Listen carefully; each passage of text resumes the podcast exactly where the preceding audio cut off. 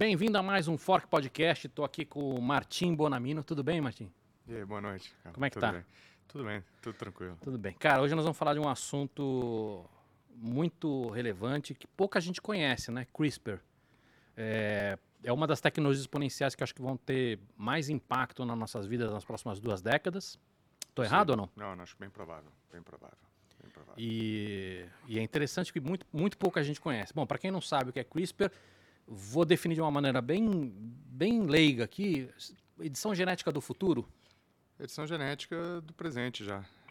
É a maneira como a gente faz hoje em dia. Legal, já tem bastante coisa. Muito futuro ainda, mas que já é o que é a técnica principal que a gente usa. Perfeito. Cara, não sei se você conhece aqui, mas a gente vai comer enquanto a gente fala. Maravilha. Vai ser um teste bom para você. E eu vou pedir para o Mandíbula contar para a gente aqui. Deixa eu botar aqui na tela para ele mostrar para todo mundo. E ele mostrar isso para a gente. Espera aí, Mandíbula, que eu vou botar na tela aqui. E aí... Muito bem. Pode mostrar, Mandíbula. Ó, quem mandou essa comida pra gente hoje foi a Queijaria Rancho Maranata, tá? O arroba deles tá na tela. E pra quem tá nas plataformas de áudio é @rancho_maranata, tá? Eles produzem queijos de maturação longa com leite da própria fazenda. E hoje a gente tem um Maranata jovem, que é de 30 dias, um Maranata bronze, de 100 dias. Este aqui. E um Maranata ouro, de 270 dias. Este aqui. Muito bem. Fantástico. Muito bem. Muito legal. Obrigado, Mandíbula. Ó, Martim, sem frescura. Eu trouxe também um docinho aqui de laranja para acompanhar. Tem umas geleias também de parceiros nossos aqui. Tá? Então tem bastante coisa. Vamos lá, devagarinho. Minha sugestão é começar no talvez seja o mais leve, que é o que tem menos maturação, né? Sem dúvida. Bom, eu vou pegar na mão aqui, tá? Também, vamos lá, bota aqui também. Martim, vamos começar no básico ou não? Vamos lá. CRISPR. O que é CRISPR? Então, posso contar uma história de como é que surgiu, que ajuda um pouquinho a entender o que é, né? Então, na verdade, a gente tem uma necessidade aí, biológica, de tentar resolver questões genéticas, né? E para isso se desenvolveram várias ferramentas ao longo dos anos, né? Desde a década de 70 a gente sabe muito bem cortar o DNA em certas sequências, mudar em tubos de ensaio, né, em laboratório. E a gente tem essa necessidade de fazer isso em vivo depois, dentro, ou seja, dentro da célula, dentro do organismo. E da década de 90, no meio da década de 90 para cá, se desenvolveram algumas maneiras de fazer isso que eram muito complicadas. E o que o CRISPR veio resolver? O CRISPR veio resolver uma maneira muito mais simples de fazer isso. Então, laboratórios que não se aventuravam a fazer isso porque tinham que ter muito conhecimento, e hoje em dia fazem isso de maneira muito rotineira. E aí a história de como surgiu é muito engraçada, porque na verdade veio um pouquinho do pessoal que estudava bactérias. E até legal, estamos comendo queijo aqui, mas principalmente em processo de fermentação. Isso aí, o mofo, né? São as bactérias que fermentam ali o leite, fazem... né, derivados, etc. Aliás, tá bom pra caramba. Tá muito bom. Experimentou? Experimentei. E aí, cara, eles faziam isso naqueles tanques gigantes, né? E aí, às vezes, o negócio ia pro vinagre. Não funcionava, as bactérias todas morriam e você perdia aqueles milhões lá, né, milhares de litros de leite. E um pessoal começou a estudar o que acontecia. E o que acontecia era que essas bactérias acabavam morrendo porque tinha um vírus que infectava elas e matava elas todas. E começaram a olhar as pouquíssimas bactérias que sobreviviam ali. E eles começaram a ver que essas bactérias tinham dentro delas pedacinhos do vírus. No DNA delas tinham...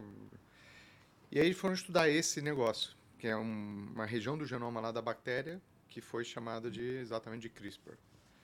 Que, na verdade, é uma sigla para dizer que tem uns pedacinhos diferentes intercalados por pedacinhos iguais de DNA.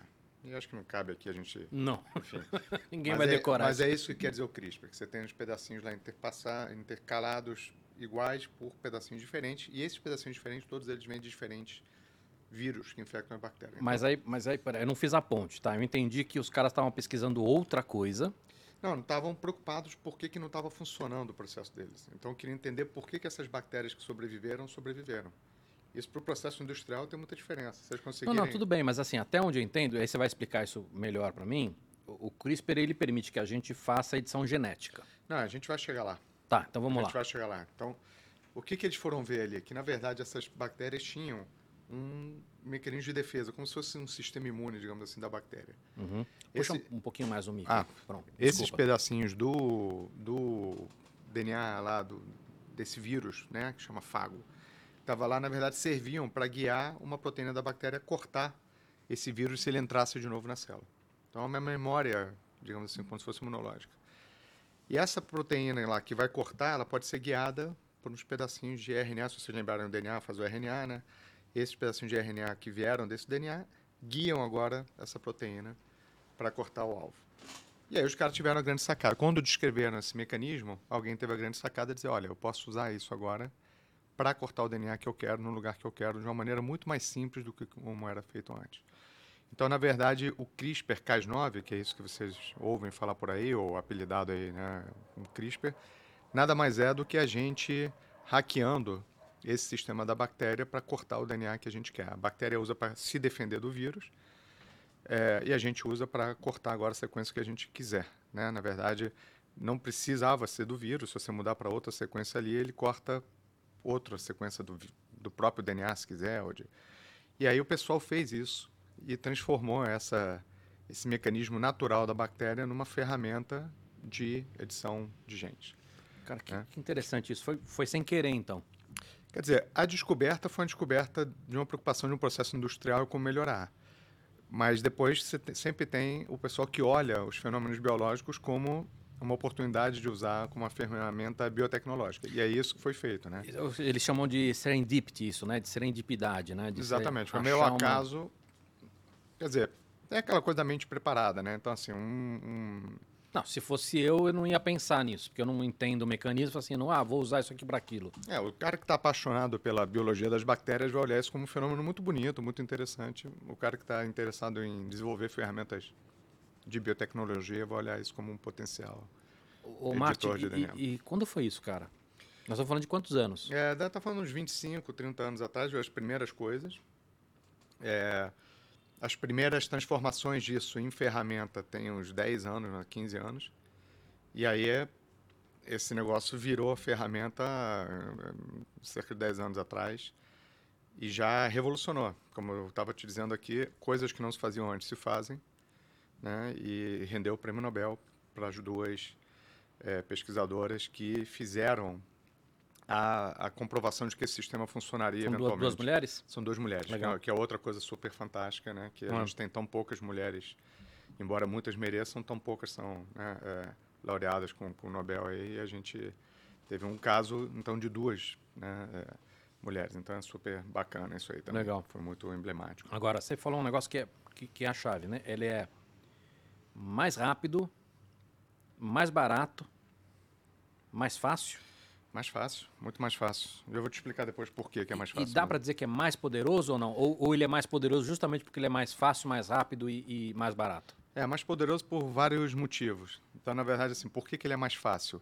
Porque antigamente, se eu queria cortar uma sequência de DNA qualquer, né, com essa lógica de cortar dentro da célula, eu tinha que desenhar uma proteína nova que reconhecesse aquela sequência de DNA. Isso era super difícil de fazer e depois de validar que corta ali, mas não corta em outra sequência e tal. Com CRISPR não, a proteína é sempre a mesma, que a gente muda um pedacinho de RNA muito curtinho, são 20, não são pares de base, 20 nucleotídeos, né? E aí, fazer um RNA de 20 nucleotídeos é muito fácil, você manda um e-mail para a empresa, os caras te mandam isso aí. Nos Estados Unidos chega 2-3 dias depois. Aqui para chega, em Curitiba. Aqui é tipo isso, para lá em Campinas, né? E aí, aí tem a operação padrão, e aí você fica lá, e aí o cara via teu negócio, não vem congelado. Mas é isso, então é relativamente simples de fazer. Então, por isso é muito rápido, né? A outra coisa que é uma simplicidade, você está lidando com uma proteína, na outra você tinha que fazer duas proteínas, que reconheçam duas sequências de DNA e tal. Então, o tamanho desse negócio é menor também. E isso é muito importante, porque um dos desafios para edição genética é que você tem que fazer esse negócio entrar na célula, né? Ela não pode editar o DNA se estiver fora da célula, certo? E entrar na célula tem maneiras de fazer. Então, uma das maneiras é botar isso dentro de certos vírus. O gene, que codifica a proteína e o RNA, botar num vírus e entregar. E os vírus, por maior eficiência, têm uma capacidade de carga muito baixa, pequena, né? Então, se um gene muito enorme, ele não cabe. Né? O Cas9 é uma proteína ou não? É uma proteína. Então, assim, o Cas9 foi uma das proteínas descritas. é essa que acabou virando a mainstream aí, né? A mais famosa. Sim. Mas existem outras CARs. Então, o pessoal começou depois a catar em outras bactérias e a maioria delas tem CRISPR também, né? E aí existem outras CARs. Cas9 é a Cas9. Obrigado. É, existem outras CARs, Cas11, CARs, né? Com características diferentes. Algumas delas são até menores, como proteínas, e aí cabem melhor nesses vírus, né? Outras cortam de um jeito um pouquinho diferente. E aí começou a se fazer várias modificações na Cas9 e nas outras CARs, por exemplo, até modificações que cortem só uma das fitas de DNA e não as duas, né? Tem várias derivações aí. Então virou um mundo, Mas deixa eu tentar traduzir um pouco mais. Com esse mecanismo, com esse Uber aí que foi inventado para levar essa programação nova, eu consigo... matar um gene? Não, como é que se diz? Matar um gene. É, matar um gene... Bom, tem maneiras de matar gene. Ou seria desligar? Você desliga. Você pode desligar ou matar. São duas coisas diferentes. Perfeito. Então, vamos lá. Eu posso desligar um gene, eu posso matar um gene, suprimir, né? Eu posso botar um gene novo. Pode botar um gene novo. E aí, obviamente, se eu posso matar e botar um novo, eu poderia trocar um gene por outro também, né? Exato. Pode... É isso que eu consigo na prática. Então, isso era chamado antigamente assim de tesouras moleculares, né? Com a ideia de que você corta o DNA em posições específicas, é aí que está o negócio, né? Você acha a sequência onde você quer ir lá e cortar. Hoje em dia eu gosto mais da ideia de a gente usar tipo a analogia de um pincel molecular, que é uma coisa que você pode editar um texto, né? Você pode aí sim mudar uma letra, pode suprimir um parágrafo, você pode tirar uma frase, você pode inclusive inserir uma frase, que é um pouco isso, né? Numa analogia ao que você está dizendo. Mas uma frase seria um conjunto de genes. Aí depende do tamanho. Você pode uma frase, talvez fosse um pedaço de um gene ou um gene. Ou você pode botar uma página inteira. Né? E tudo isso é tão simples quanto? É, tem processos que são mais simples e outros menos simples. Eu vou te dizer as diferenças principais. Então, assim, se você quer cortar o DNA num determinado lugar, você usa a CRISPR e corta. E aí a grande pergunta é para que diabos você quer cortar o DNA naquela região, né? Então a resposta é, quando você corta o DNA num lugar, na célula, a célula tem um mecanismo de reparo que vai consertar aquilo. E ela vai consertar aquilo por duas maneiras diferentes. Está realmente muito bom isso aqui, hein? É, estou gostando também. Ela pode consertar, se ela tiver uma sequência igual a essa que você cortou dentro da célula, ela usa essa sequência igual como molde, para reparar, né, para refazer a sequência original. Então, isso é o que a gente chama de recombinação homóloga. Então, mas para que serve isso na prática? Você consegue me dar um exemplo? Na prática, todo dia a gente corta um DNA por vários motivos. Cada célula nossa tem, né? E esses cortes, eles têm que ser arrumados. Toda célula que está proliferando, toda célula, todo momento tem cortes no DNA. Mas isso é natural do ser humano? Natural, ou seja, dos organismos. O meu organismo está cortando ali e ele está se regenerando. Desde bactérias até a gente... Imagina que a gente tem bilhões e bilhões de células, muitas delas proliferam por dia, não todas, mas... E a gente tem essas lesões. Se a gente não tiver um mecanismo de reparo, a gente vira um festival de tumores, né? Isso, inclusive, pessoas que têm defeito nos mecanismos de reparo têm uma propensão muito grande a ter tumores. Então, se você tem outra cópia do gene, você usa ela como molde para copiar. E aí a gente pode usar isso para o CRISPR. Então, se eu cortar numa determinada região e der um pedaço do DNA que eu quero, com a sequência muito parecida, né, nas regiões que estão ali do lado, mas pode ser diferente no meio ali, quando ele copiar, ele vai inserir esse negócio naquela região do genoma. Então, essa é uma adição. E a gente está usando uma inteligência que o corpo já tem, então. Exato. A gente usa o mecanismo da própria célula. Cara, por isso que dá para dizer realmente que é um hack, né? É um hack. É um hack da bactéria e é um hack da célula. Agora, se eu não tiver uma sequência similar para dar, ela tiver cortado as duas fitas do DNA, ela vai ligar. E nessa ligação ela pode inserir ou retirar nucleotídeos. E aí, se você lembrar lá das tuas aulas de segundo grau... Você está pedindo muito, Martim. Você tem a cada 3 nucleotídeos, isso codifica um aminoácido, né? Era aqueles códons. Martim, É isso. Se você comer... Não, Mandíbula, não, você lembra? Não, cara, não faço a menor ideia. E então, vou te dizer, o Mandíbula fez essa aula pelo menos uns 20 anos depois de mim. Repetiu o Mandíbula toda... Nunca repeti, mas a biologia apanhava a beça. Então, olha só, se você estiver lendo uma frase que só faz sentido se todas as letras estiverem na mesma ordem, não é o que a gente faz quando lê, porque a gente consegue pular. Sim, o nosso cérebro consegue fazer. Mas se a gente tivesse que ter tudo em sequência certinho, que é como a gente lê o genes, se você insere ou tira um nucleotídeo, uma unidade, tudo sai... de fase de leitura que a gente chama. Então, tudo deixa de fazer sentido a partir dali. E esse é um jeito de desligar a gene. Então, você corta e não dá um molde, a célula eventualmente vai colocar ou tirar nucleotídeos, e a partir daquela posição para o final do gene, nada mais faz sentido para a célula. Vem uma proteína que tem uma sequência completamente diferente e, por consequência, não tem mais a função. Então, esse é um jeito de estragar um gene. E isso pode ser importante, porque se você tem agora, lembra, você tem 2 cópias de cada gene, se um vier defeituoso e estiver te causando uma doença, você pode escolher desligar esse gene aqui desse jeito. Menos controlado, aí você pode desligar ele. E aí ele deixa de fazer a doença, você fica só com a cópia, ok. Então essa é uma maneira, então a gente falou aqui, como é que eu desligo um gene, como é que eu troco uma sequência, né? Como é que eu edito ali e boto. Você pode fazer 2 cortes, e aí tudo que está no meio é jogado fora e as pontas vão ser ligadas. Seria uma maneira de arrancar um parágrafo ou uma página do teu livro, né? Então, tem várias questões que podem ser feitas nesse sentido. Então, tem várias maneiras aí. Agora, Martim, eu queria entender o seguinte. Eu já entendi que é muito mais fácil, mais barato, mais rápido. Mas, assim, qualquer pesquisador hoje consegue fazer isso ou não? Consegue, porque aí começam a aparecer as empresas, né, que te vendem coisas. Então, hoje em dia, você entra no banco de dados e diz, olha, o gene A tem essa sequência aqui, e eu quero desligar ele, qual é o CRISPR que você me vende? Que você começa a ter todo um ecossistema. Você tem um ecossistema que te vende. Então, você pede, né? E o cara te vende, vem a proteína com um pedacinho de RNA específico para aquele gene. E, dependendo da situação, vem até com a maneira de você já colocar dentro da célula. Com os reagentes lá que...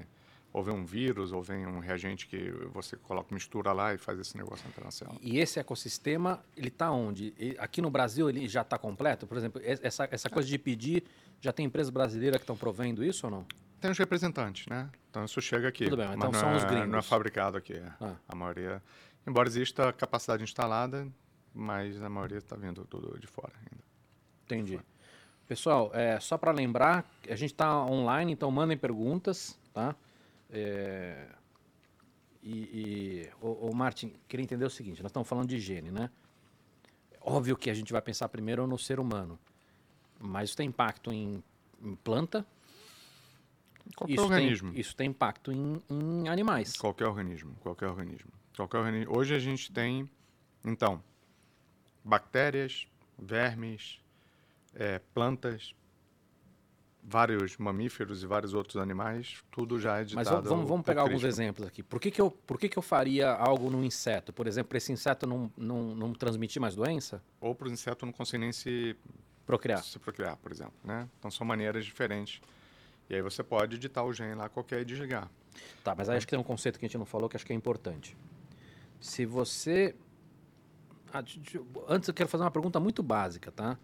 Vamos supor que você quer mudar um gene meu. Como é que você faz? Você vai aplicar uma injeção em mim? Depende de onde que esse gene é importante. Mas o que mas pode ser o que? Uma injeção, uma pílula, pode ser uma água? Pois depende. Não... Então, aí depende. Por exemplo, vamos falar aqui, eu quero mudar um gene seu do coração. Não, eu quero brilhar no escuro.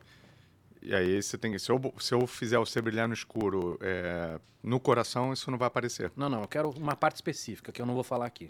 Exatamente. Então você pode... É uma pele qualquer. Isso. Você vai ter que ir na pele, aí você pode usar um vírus que bote esse gene. Então, mas aí eu tenho que aplicar na pele. Na pele. Com uma injeção. Depende, se você tiver um vírus... Não tem... Você pode ter vírus que... Por exemplo, o vírus do HPV, alguns vírus transmitem sem injeção, certo? Pela pele. Entendi. Outros então você pode respiratórios. Um sprayzinho que você joga. Poderia ser um spray, poderia ser uma microinjeção, se você depende da camada da pele. Agora, se eu quiser botar isso no teu cérebro, tem que... Você vai ter que, alguma maneira, introduzir uma injeção, alguma broca, alguma coisa. E a gente tem já os primeiros resultados de CRISPR em humanos, feitos assim, do jeito que você está perguntando, para tratar a doença. E são super incríveis os resultados. Eu vou querer falar bastante disso. A gente vai chegar lá, mas é isso. Então dá para fazer. Então, beleza. Agora, vamos lá. Aí a outra pergunta que eu ia fazer. se você aplicar essa mudança em mim e eu engravidar a minha mulher de novo, isso não vai passar para minha filha ou para o meu filho. Por isso que eu estava te perguntando onde é que está esse gene que você quer mudar. Porque lembra que todas as células nossas têm o mesmo conjunto de genes, mas eles não são expressos em todos os tecidos, todos eles, certo? É isso que faz, inclusive, um tecido ser diferente do outro. Então, por exemplo, se eu tenho um problema seu na pele, eu não preciso corrigir o teu tecido cardíaco, por exemplo. Uhum. Então, eu vou tentar ir nesse lugar. E para fazer uma edição de CRISPR em vivo, um dos pré-requisitos hoje é que isso não ocorra nos teus tecidos... Pré-requisito ético. Ético. Não, ético, ou ético. Seja, não é técnico. Não é técnico. Inclusive, às vezes, até pode tecnicamente acontecer, embora você não queira eticamente, certo? Então, essa é uma das coisas que tem que ser demonstradas. Tá. Mas então, se eu for nos teus tecidos que não são os teus tecidos que a gente chama de germinativos, que são capazes de levar, né, você a procriar, não é levado. Mas se eu der de uma maneira sistêmica, que a gente chama, né, no organismo inteiro, e puder acabar indo parar, né, nos teus gametas aí, ou, no caso da tua mulher, né, nos gametas dela, pode ser que a tua prole aí venha com a edição. Entendi. Certo? Deixa eu fazer uma outra pergunta. Apesar de ser uma proteína, esse mecanismo é similar a um vírus. A minha dúvida é o seguinte: se você aplicar uma mudança genética em mim, isso corre o risco de passar para minha mulher numa transmissão sexual, alguma coisa assim? Se você usar um mecanismo infeccioso, pode. Tá. Dependendo... aí de que contato você tem. Então, vamos pegar um exemplo aqui. Se eu quiser mudar, talvez, o teu tecido cardíaco, eu posso ir lá com um catéter e injetar diretamente. Mas se eu quiser fazer uma coisa sistêmica, ou seja, todos os teus tecidos, eu vou botar alguma maneira de fazer essa entrega. Se isso for viral, for um vírus que infecta, você eventualmente vai acabar excretando, né, liberando parte desses vírus. Sim, uma saliva ou qualquer outra excreção. Aí depende de que contato você tem, né? Em geral, vai ser saliva... fezes, urina, etc., né? Talvez um sêmen, né? É uma possibilidade, dependendo da distribuição. Porra, Martim, mas isso então é muito mais delicado, vamos falar perigoso, porque toda a tecnologia tem o bom e o ruim, mas assim, isso é muito mais complexo e delicado do que eu imaginava. Pode ser. Na verdade, isso é uma questão que já é feita do ponto de vista de terapia gênica, não com CRISPR, mas de vírus que mudam teus genes para curar. E aí você tem que fazer um período ali mínimo, controlado, da pessoa ficar um pouco isolada para, enquanto estiver liberando, né, o vírus com a carga que possa infectar alguém. Acho que a gente está agora bem familiarizado com essas situações por causa do Covid, todo mundo se isola. Infelizmente. Então, essa é um pouco a lógica, né, e acontece do mesmo jeito. Vírus de verdade são, em geral, até muito mais perigosos do que um CRISPR desse, porque eles são capazes de, com pouquíssimas partículas, replicar e fazer uma infecção em você. Esse tipo de situação não, ela está desenhada para entrar em uma célula e morrer ali dentro. Ela não vai gerar outro vírus e replicar. E nem ter uma mutação. E a princípio nem ter uma mutação, mas o próprio CRISPR ele está desenhado para fazer mutação, mas naquela região específica. Entendi. Que também é diferente de outros vírus que entram no DNA de maneira aleatória e podem acabar entrando numa região um gene que leve a câncer ou etc. Esse risco existe no CRISPR, mas é muito, muito minimizado, que entra um pouco na pergunta que você tinha feito. O que é um CRISPR melhor, pior? O melhor é o que vai fazer com muita eficiência a edição naquela região bem específica e não em outra. Né? Que seja teleguiado exatamente para a sequência que você quer. Legal. Tá? Então, e aí tem muito trabalho de base para você desenhar a sequência e mostrar que ela não liga em regiões espúrias, digamos assim, que não deveria, né? Legal. Bom, queria aproveitar, antes do Mandíbula me mandar alguma pergunta, e agradecer a Accenture, que está patrocinando a gente, né? Uma empresa global de serviços, líder em soluções de digital, nuvem e segurança, né? Os caras têm um monte de coisa, consultoria, estratégia, interatividade, né? Interactive, enfim, tem operações, tem um monte de coisa legal. Mandíbula, manda... Eu vou querer falar de riscos agora, que a gente já entrou nessa história, mas manda uma pergunta pra gente já. Tem duas perguntinhas aqui. Uma é minha, eu queria fazer rapidinho, aproveitando. Vamos ver se é boa, hein? Quando você falou de aplicar esse gene a partir de um vírus, o corpo não pode criar um anticorpo pra destruir esse vírus, combater esse vírus, antes dele chegar a entrar na célula, por exemplo? Perfeito. Muito boa pergunta, Mano. Eu tô vendo que o cara é bom de biologia. Ele falou que não era, tá mas melhorando. Ele é bom, pô. É, existem duas situações. Então, quando você vai fazer um tratamento, e esse vírus nunca foi visto pelo organismo, em geral não vai dar tempo de você fazer o anticorpo, porque quando você fizer, o vírus já fez o que tinha, a entrega do gene que já tinha que fazer. Mas existem alguns vírus que a gente usa para fazer essa entrega, como os vírus adeno-associados, etc., que, para os quais, eventualmente, a gente tem anticorpos. Então, você vai ter que testar esse paciente primeiro para ver se ele não tem anticorpos que neutralizem esse vírus. Porque se ele tiver... esse vírus vai ser neutralizado, não vai infectar, né? Vide a Covid aí, que a gente agora está todo, né? Estamos todos bem familiarizados com esses mecanismos. Então, você está corretíssimo. Se a gente for escolher, por exemplo, para o AAV, que é esse tipo de vírus, você tem vários sorotipos, tipos diferentes, você tem que ver se o paciente não tem anticorpo que possa neutralizar antes de você fazer. E se você tiver que reinjetar, porque às vezes você faz uma edição, vamos supor, para tratar o olho, às vezes você faz num olho e depois no outro, eventualmente entre uma e outra... injeção, você desenvolveu. Aí sim, você desenvolveu o vírus e a segunda você vai neutralizar. Então, talvez você faça um com um tipo do vírus e a segunda com o segundo tipo para fugir. Né? Seria como as variantes do Sars-CoV-2, aí da Covid, que driblam o sistema imune aqui. Você dribla trocando o tipo de vírus. Mas está corretíssimo o teu raciocínio e isso, se não for bem estudado, acontece. Né? Vamos falar de risco? Eu estou mexendo num gene. Me explica uma coisa, quando eu mexo num lugar, é possível que de repente tenha efeito em outros? O corpo pode ter esse tipo de, não sei se nem se chama reação, mas esse tipo de pré-exposição a uma mudança encadear outra mudança ou não? O corpo é uma rede de interação de proteínas, né? E de outras moléculas também, açúcares. Então, claro, quando você mexe num, sempre pode alterar outras coisas, né? Como é que a gente faz isso? Em geral, quando você for fazer uma terapia com CRISPR, ela foi testada e validada em modelos pré-clínicos. Ou seja, para a maioria das doenças que a gente vai abordar, existem modelos de camundongo, em geral, que tem essa mesma mutação e tem essa mesma manifestação clínica o mais próximo possível. E é nesse contexto que eu vou tentar fazer a mesma terapia, o CRISPR, mexer o gene e ver o que acontece. Se alguma coisa catastrófica acontecer ali, você já sabe que não dá para fazer a mesma intervenção no organismo. Repare que, se a gente está falando de um indivíduo que tem uma doença genética, o contraponto normal, né, não doente seriam todos os outros indivíduos que têm a cópia normal do gene, não mutada. Então, a gente sabe o que é a versão não mutada. Mas alguns organismos se desenvolveram com essa mutação e quando você mexe, ele desacomoda parte dessas interações e tal. Então, tem que dar uma olhada como é que isso acontece, tá? Mas, em geral, é isso. Você resolve essa questão simulando nos modelos que a gente chama de pré-clínicos, né? Nos modelos não humanos. E ali você consegue pegar a maioria desses problemas. Entendi. Se ocorrerem, né? Entendi. E me diz uma coisa. Você comentou no começo da conversa que já estamos usando, né? Vamos lá. A gente falou de animais... Falamos de planta e falamos de ser humano. Vamos lá. Animais, o que já tá sendo usado?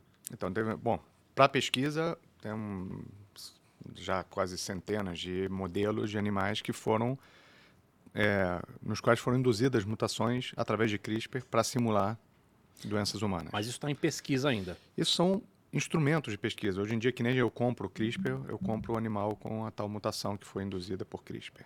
Tá? Não, tudo bem, mas então, vamos lá, mas eu quero saber o que já está sendo usado agora. Por exemplo, eu vi uma notícia outro dia, eu não sei se era com CRISPR ou não, que os caras, em algum estado nos Estados Unidos, os caras alteraram um monte de pernilongo. Isso. Aí já, insetos. Então tem, então vamos lá, isso é o que a gente usa instrumental. Depois, ferramentas para, então você pode ter insetos modificados geneticamente para resistência a vírus, que o vírus não se replique dentro dele. Né, esses vírus todos que a gente tem, né? Aliás, tem chikungunya agora aí rodando de novo. Tem. Então, isso é uma coisa. A outra coisa que você pode fazer é, por exemplo, porcos. Tem o pessoal fazendo porcos. O porco é legal porque tem o tamanho mais ou menos do homem, então a anatomia é muito parecida, mas o porco tem genes de compatibilidade entre os porcos que para a gente não servem. Então, o pessoal vai lá e desliga, desse jeito que a gente falou aqui, desliga os genes dos porcos. Então, a gente teve o primeiro transplante há poucos meses de um coração para um paciente a partir de um porco cujos genes de incompatibilidade com os humanos tinham sido desligados por CRISPR. Legal. Existe um outro grupo que tem feito isso e, além do mais, tem desligado os vírus. Você sabe que a gente tem um monte de vírus que moram no genoma da gente, né? Que ficaram fósseis. Peraí, vamos lá. Quero entender isso melhor. Porque eu sei que a gente tem mais DNA não humano do que humano. Isso, boa parte dele é isso aí. Fisicamente, porque eu tenho uma bactéria viva ali dentro. Mas o que você está falando é outra coisa. Não, no genoma da gente, a gente tem uma proporção grande do genoma da gente é de vírus, que a gente pegou ao longo da evolução e foram ficando ali. Né? Vírus e parentes do vírus, transposons, elementos de transposição, são as coisas que vão ficando ali no genoma da gente. Cara, eu não sabia disso. Você é uma boa parte fóssil, ô Mandíbula. Todos nós, né? Para quem fala que eu sou novo demais, você é um fóssil. Não, isso aí ele herdou da mãe, lá dos primeiros hominídeos, inclusive dos ancestrais dos humanos, né? Isso vem arrastado aí. Esses vírus, eles ficam lá silenciosos e em alguns momentos você pode até reativar alguns deles. E os porcos também. Então, tem alguns desses vírus que moram nos porcos que talvez, se o órgão for transplantado para o humano, e aí você vai ter que fazer uma imunossupressão para não responder, nesse ambiente, às vezes, reativam essas infecções virais. Então, o que o pessoal fez? Além de desligar com CRISPR o gene de compatibilidade, desligou boa parte desses vírus. Então, às vezes, você tem lá 60 edições diferentes no porco, para fazer ele ficar o mais limpinho, né, de vírus e mais compatível possível. E esses porcos estão sendo criados em fábricas estéreis, né, na medida do possível, para servirem de... fábricas de órgãos para transplantar em humanos. Talvez isso seja uma das maneiras de resolver o problema das filas de transplante. Eu vi uma notícia outro dia de alguém que trocou e não precisava mais tomar remédio, né? Porque geralmente quando você faz um transplante, você toma remédio o resto da vida, né? Para não ter rejeição. E eu vi que tinha alguém agora que já estava sem tomar remédio. Tomou acho que só o primeiro mês, alguma coisa assim. Eu não sei se era... Eu também não de sei alguma coisa não... desse tipo. O transplante teve esse cara aí, mas o cara acabou morrendo depois. Quanto tempo, você sabe ou não? Durou um mês e pouco, 2. E uma das suspeitas é que, como nessa iniciativa eles não tinham silenciado aqueles vírus, uma das suspeitas é que ele tenha reativado alguns desses vírus. Daí faz uma infecção e isso ali acelera o processo ou o risco de você ter uma rejeição, né? Mas se a gente pensar nos primeiros... transplantes, as pessoas também não duravam muito, né? No primeiro o cara durou 48 horas. Sabe? Esse aqui durou até bastante, né? Aliás, o pessoal só soltou a notícia algum tempo depois que ele foi transplantado, porque não adiantava nada ele... Porque você pode ter uma rejeição aguda logo depois do transplante, você pode ter essa rejeição mais crônica, né? Uhum. Mas provavelmente foi isso que aconteceu, né? E aí talvez essa segunda iniciativa aí que tem desligado esses genes dos vírus funcione melhor. Então, aqui, de novo, eu acho que é um primeiro exemplo de uma coisa que a gente vai ver crescendo muito em breve. Um exemplo que tem um impacto gigante, né? É meio impressionante, né? É super incrível, super incrível. Então, isso é animais, né? E por isso que eu falo que é a edição genética do futuro, cara. Porque esse, tudo bem, é o futuro que chegou, mas é muito ficção científica isso, cara. É muito. Olha, aqui o porco continua sendo um porco, né? Então, se olha para ele é igual, mas você pode claramente fazer outras mudanças de característica, né? Então... E aí acho que a gente vai entrar em outra seara, que é a seara dos animais de criação, né? Que você pode... Esses cruzamentos que foram feitos ao longo de décadas, hoje em dia podem ser acelerados mexendo em genes específicos, né? Hormônio de crescimento, você faz ali uma variante que tenha mais. E talvez até resolver alguns problemas, né? Porque você pega, por exemplo, cachorro, tem raças que tem problemas desse cruzamento terríveis. Essa é a crueldade que a gente faz, né? Que a gente cruza para escolher uma característica que a gente acha por algum motivo boa, mas às vezes para... acha bonitinha e o bicho vem cheio de doença. Para o funcionamento do organismo do animal não é a melhor opção, né? Então a gente vê um monte de raça aí que são... tem problemas de doenças que são típicos da raça. Você me deu 2 exemplos de animais, né? A gente falou dos insetos, você falou dos porcos que a gente está utilizando para... depois animais de criação, para render mais leite, mais carne. Mas isso já está sendo usado? Já tem... Aí já começa a entrar numa questão ética, não? Olha, na verdade, eu vou te dizer o seguinte. Aqui tem um outro exemplo legal que é em plantas, por exemplo. Né? Você pode fazer a mesma coisa em plantas, melhorar a planta, que eram cruzamentos que eram feitos ao longo de É que tem uma diferença entre você mudar uma planta para ela não pegar bicho, ou para ela crescer mais, ou para você fazer uma melancia sem semente, uma melancia mais doce, de você mudar uma vaca para ela dar mais leite, né? Então, e aí eu vou te dizer a questão da ética. Então, a ética tem duas vertentes aqui. Uma é o que a gente acha e a nossa empatia com o animal, uhum, né? E aí isso, a tua ferramenta te permite fazer isso melhor, não muda nada o desfecho do que deveria ser proibido ou não. Perfeito. Por exemplo, o pernilongo, tô cagando para ele. Quero que morram todos. Cara, mas ó, se você olhar a galinha, o jeito como a gente cria a galinha para comer, pô, não é maneiro. A galinha fica lá comendo sem parar até, né? Então isso já não é maneiro, não tem nada a ver com CRISPR. Mandíbula tá louco para experimentar patê de ganso. Por exemplo, né? Então vê aí. Então acho que essa discussão, a gente não pode misturar as coisas, né? O que é ético, independente se você editou geneticamente ou não. Você pode chegar ao mesmo desfecho do animal cruzando. Algumas coisas não dá para fazer cruzando. Entendi seu ponto. Com CRISPR dá, mas o que é ético ou não é ético é uma discussão que, claro, tem um risco maior quando você tem a ferramenta que te permite fazer coisas piores. Mas a decisão de fazer ou não deveria ter a ver com a ferramenta, deveria ter a ver com...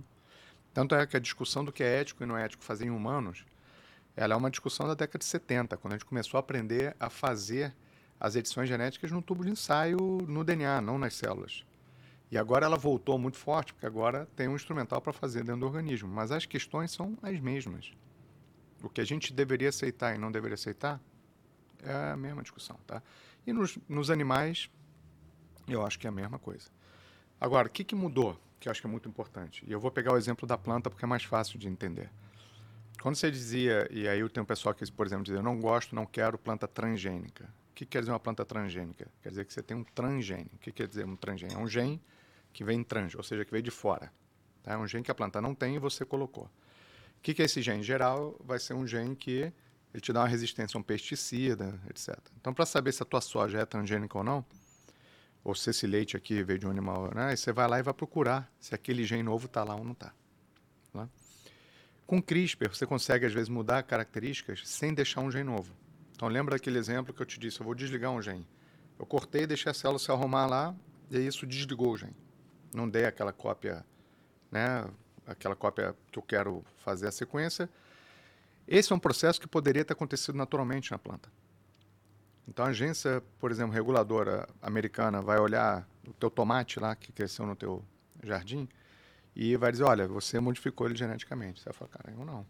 Isso foi uma mutação natural. Chegou aqui, bateu o raio do sol, fiz a mutação e né, o vizinho jogou a semente aqui no meu quintal, esse negócio.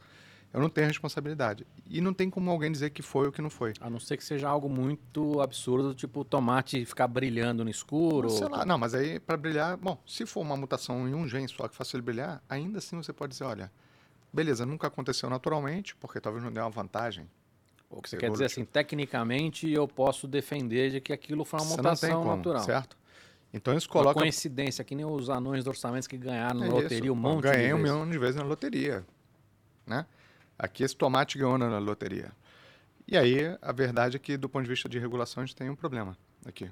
Certo? É, a gente tem... Acho que isso vale para todas as outras tecnologias, né? A gente precisa de uma... Não é de legislação nova, às vezes até precisa de legislação nova, mas a gente precisa de um entendimento novo, porque as coisas estão muito mais complexas hoje. Isso vale para definição de antitrust de monopólio. Ah, para, né? Tudo, para tudo. Porque hoje eu concorro com você e eu sou seu parceiro, enfim, é uma zona hoje. Né? Então, acho que vale para tudo. Mas repara, um problema aqui é que você não consegue mais distinguir. E se você não pode distinguir, você não pode tomar decisão. Esse é um problema real, né? Então,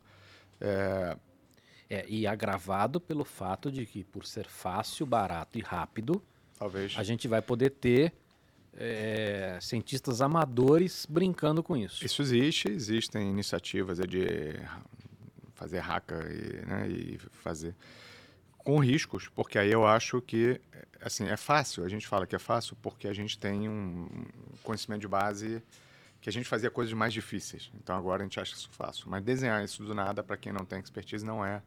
Para quem não tem as habilidades e a base, não é trivial. Não, tudo bem, mas é que assim, uma coisa é falar do meu sobrinho, do meu primo, outra coisa é de falar de alguém que fez uma faculdade. Isso, pode... Mas que é um cara que, de repente, hoje monta um laboratório, hoje de baixo custo, e consegue fazer isso. Exato, exato, isso. Agora, ó, reparem, Não estamos falando de CRISPR, mas a gente pode estar falando de outras coisas que também são tão fáceis de fazer quanto e são, às vezes, até mais danosas. Tipo, imprimir arma na impressora 3D.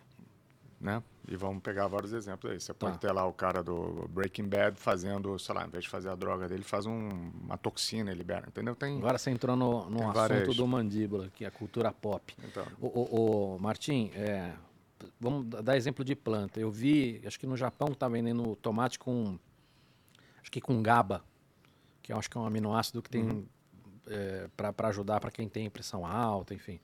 Esse é um exemplo real já. Tem outros que você lembra ou não?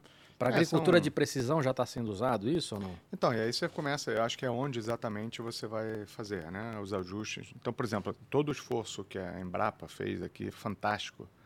Adaptar. O melhor exemplo de inovação. Muito incrível. Tudo isso aí que foi feito com tecnologia de ponta na época, mas que, que demorou um tempo. Isso poderia se acelerar talvez em, sei lá, 5, 6 vezes com esse tipo de ferramenta. Então, a gente entra... E aí eu estou te dando um exemplo positivo, né? Taxa, céu é o limite agora que a gente consegue fazer com boa intenção. Claro, vem a reboque o risco do que as pessoas querem fazer com má intenção, né? Acho que é um pouco aí que a gente tem... mas para toda a tecnologia tem essa discussão, inteligência artificial tem essa discussão. O que eu acho no caso do CRISPR é que, assim, a gente vai ser mais sensível a isso, né? Porque uma coisa é você falar da inteligência artificial roubar meu emprego. Outra é você falar de uma maluquice mudar o meu gene, né? E o gene da humanidade. Então, acho que psicologicamente a gente vai ter uma aflição maior quando a gente fala disso. Mas é isso. Você baliza isso do ponto de vista ético, né? E é claro, tem infrações, né? Tem quem avança o sinal. Isso vale para o sinal aqui, né? O farol, o sinal, estamos aqui em São Paulo. Vale para qualquer regramento social, né? E aí a gente vai ter... Então, acho que aqui não é diferente, cara. Assim, a gente tem um benefício muito grande, temos que trabalhar o benefício e tentar reduzir o potencial malefício. Ninguém vai sair, a princípio, editando teus genes. É possível que se faça a revelia? De repente, né? É provável? Muito pouco, né? E menos ainda para transmitir para as próximas gerações, que é talvez a pior preocupação que a gente tem. Eu acho que a gente deveria estar muito mais preocupado com a qualidade do ar que a gente respira, que afeta bilhões de pessoas, né? Com a qualidade da comida, do que eventualmente com isso ainda nesse momento, né? Acho que a gente tem problemas mais urgentes aí, digamos. Agora, a gente tem um outro limite, né? Porque a gente está falando de mudar... Por mais que você falou assim, dá para mudar uma sentença, uma palavra, né? Naquela metáfora que você usou, nem tudo é tão simples quanto a gente imagina, né? Por exemplo, assim, eu quero ficar forte como um orangotango, por exemplo. Às vezes não é um gene só. Às vezes não é. Em geral, não vai ser. Agora, é meio surpreendente o impacto que certos genes têm. Tá? E aí a gente pode fazer o raciocínio inverso. Quantos genes, um gene mutado, um aminoácido, fazem mudanças no fenótipo, né? No como a gente é, brutais. E boa parte das doenças genéticas são exatamente isso. Um gene. Mas me dá um exemplo. Imunodeficiência, um gene. Todas as doenças monogênicas que a gente conhece, né, várias de metabólicas, etc., em geral, você tem um gene mutado. Às vezes, um aminoácido mutado. Tá? Mas aí você está dando exemplos positivos de coisas que dá para resolver, mas Não, estou só fazendo o raciocínio inverso. Não, perfeito, mas assim... Como uma posição pode fazer um impacto muito grande. Agora, outra coisa que é importante é o seguinte, essas mutações nessas pessoas são constitutivas, todo organismo tem. Elas nasceram com isso e todas as células do corpo têm. Tá? Quando a gente for fazer edição em CRISPR, se não for para fazer um gameta, digamos assim, que o indivíduo todo vai ter a mesma mutação, ela, em geral, vai ser para terapia compartimentalizada em algum tecido. Então, esse risco de alterar outras coisas é menor. Para dar aquele exemplo idiota que eu dei, que eu quero ficar forte como um gorila... Você talvez não precise nas células do cérebro, talvez você vá nos músculos, né? Ou no fígado, que vai produzir um fator... que faça crescer o músculo, né? E por aí vai. Então tem que entender um pouco o que você quer fazer para ir no lugar certo, você não precisa ir no organismo inteiro. Entendi. Tá? É isso. E essa é uma das belezas e um dos desafios, porque um dos problemas do CRISPR é fazer esse negócio chegar dentro da célula em vivo, né? Uhum. Mas depois eu vou te dar um exemplo bem bacana aí. Não, dá agora. Não, de que começou a ser usado em vivo, em pacientes, primeiros pacientes, e o primeiro exemplo fantástico que a gente... Quer dizer... A gente teve exemplos de lugares mais contidos, como na retina. Então, injeção dentro da retina para corrigir. Não fala isso. Pô. Não, mas olha, pô, e aí você volta a enxergar, um negócio pô, incrível.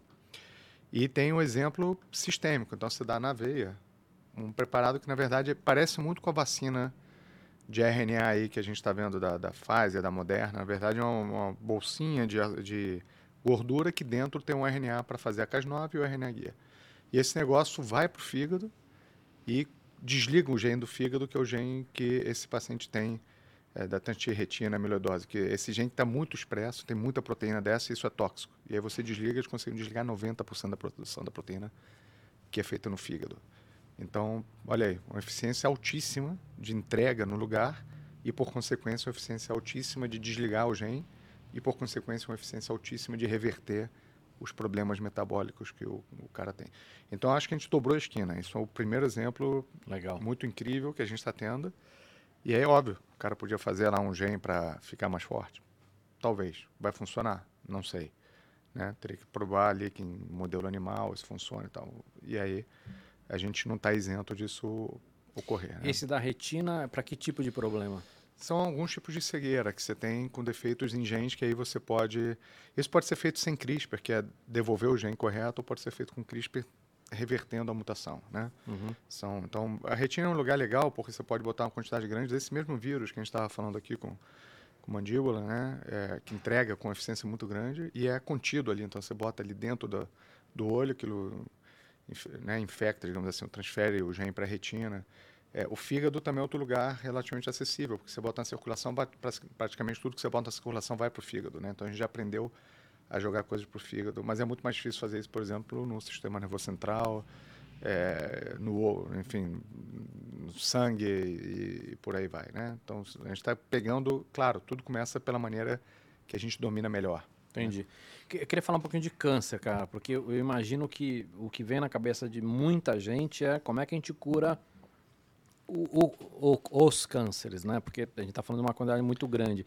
Você tem um estudo que você é um dos autores, ou autora, não lembro exatamente, de manipulação de célula para leucemia, se não me engano. A gente tem alguns estudos nisso, onde a gente...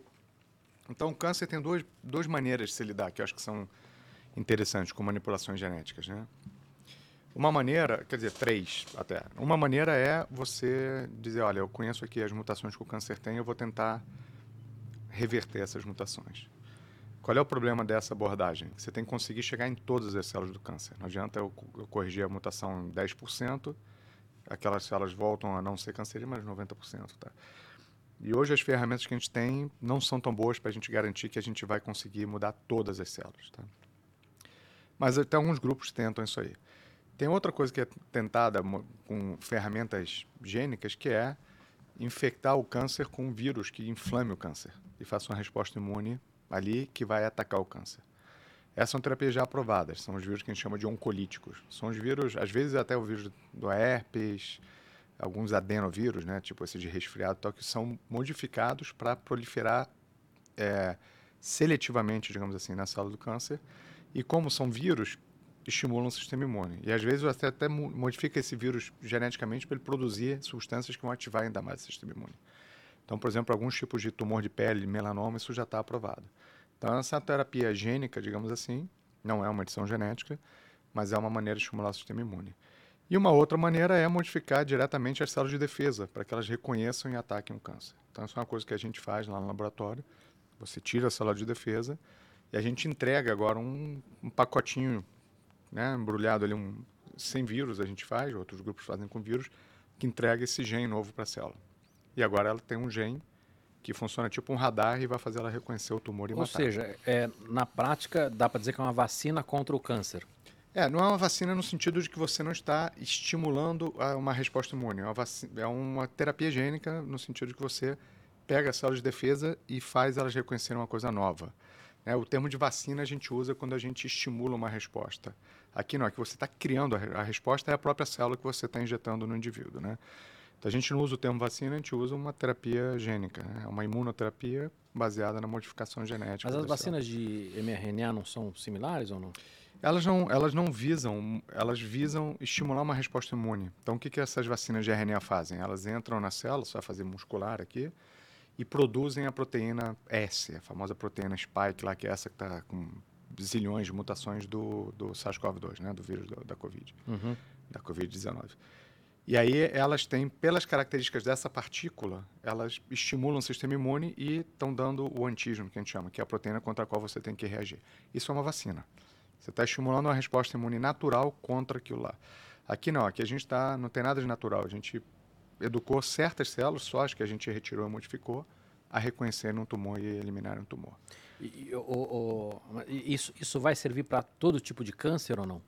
Hoje, ele está, inclusive, está aprovado aqui no Brasil já para 2 tipos de tumores, né? Foi aprovado pela Anvisa um há 2 meses atrás e outro mês passado. Quais são? Você lembra ou não? Os tipos de tumor são para uns tipos de leucemia. Legal. Né? E para mieloma múltiplo, que é outro tipo, como se fosse um outro tipo de leucemia.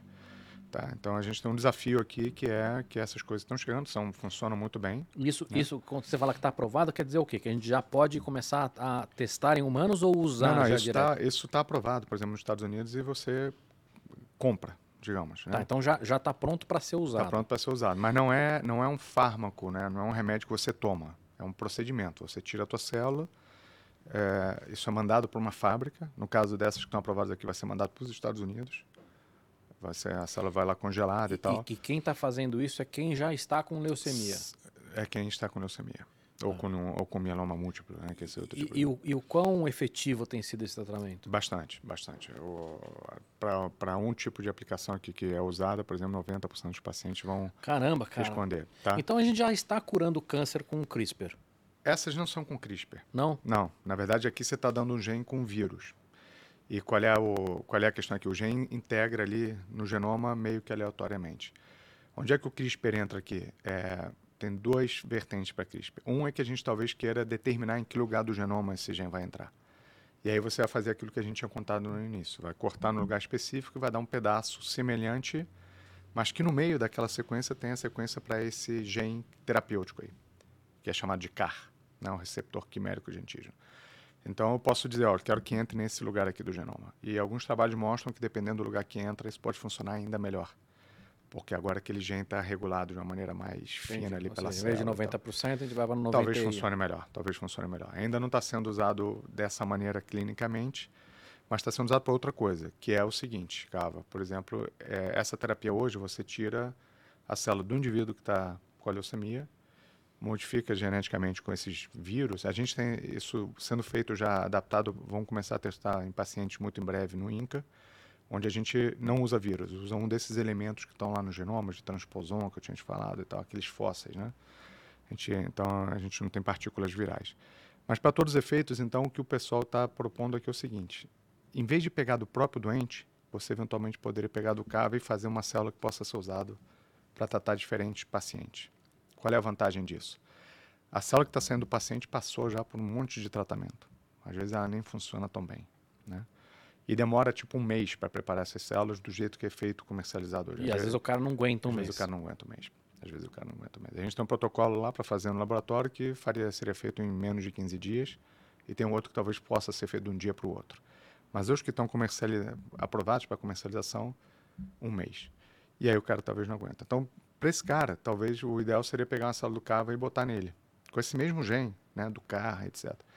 Qual é o problema? Que se eu botar a tua célula nele, a tua célula vai rejeitar o corpo dele. Então, uma maneira de fazer que isso não aconteça é... Ao contrário, né? O corpo dele vai rejeitar a minha célula. O corpo dele pode rejeitar a tua, ou a tua pode rejeitar o corpo dele.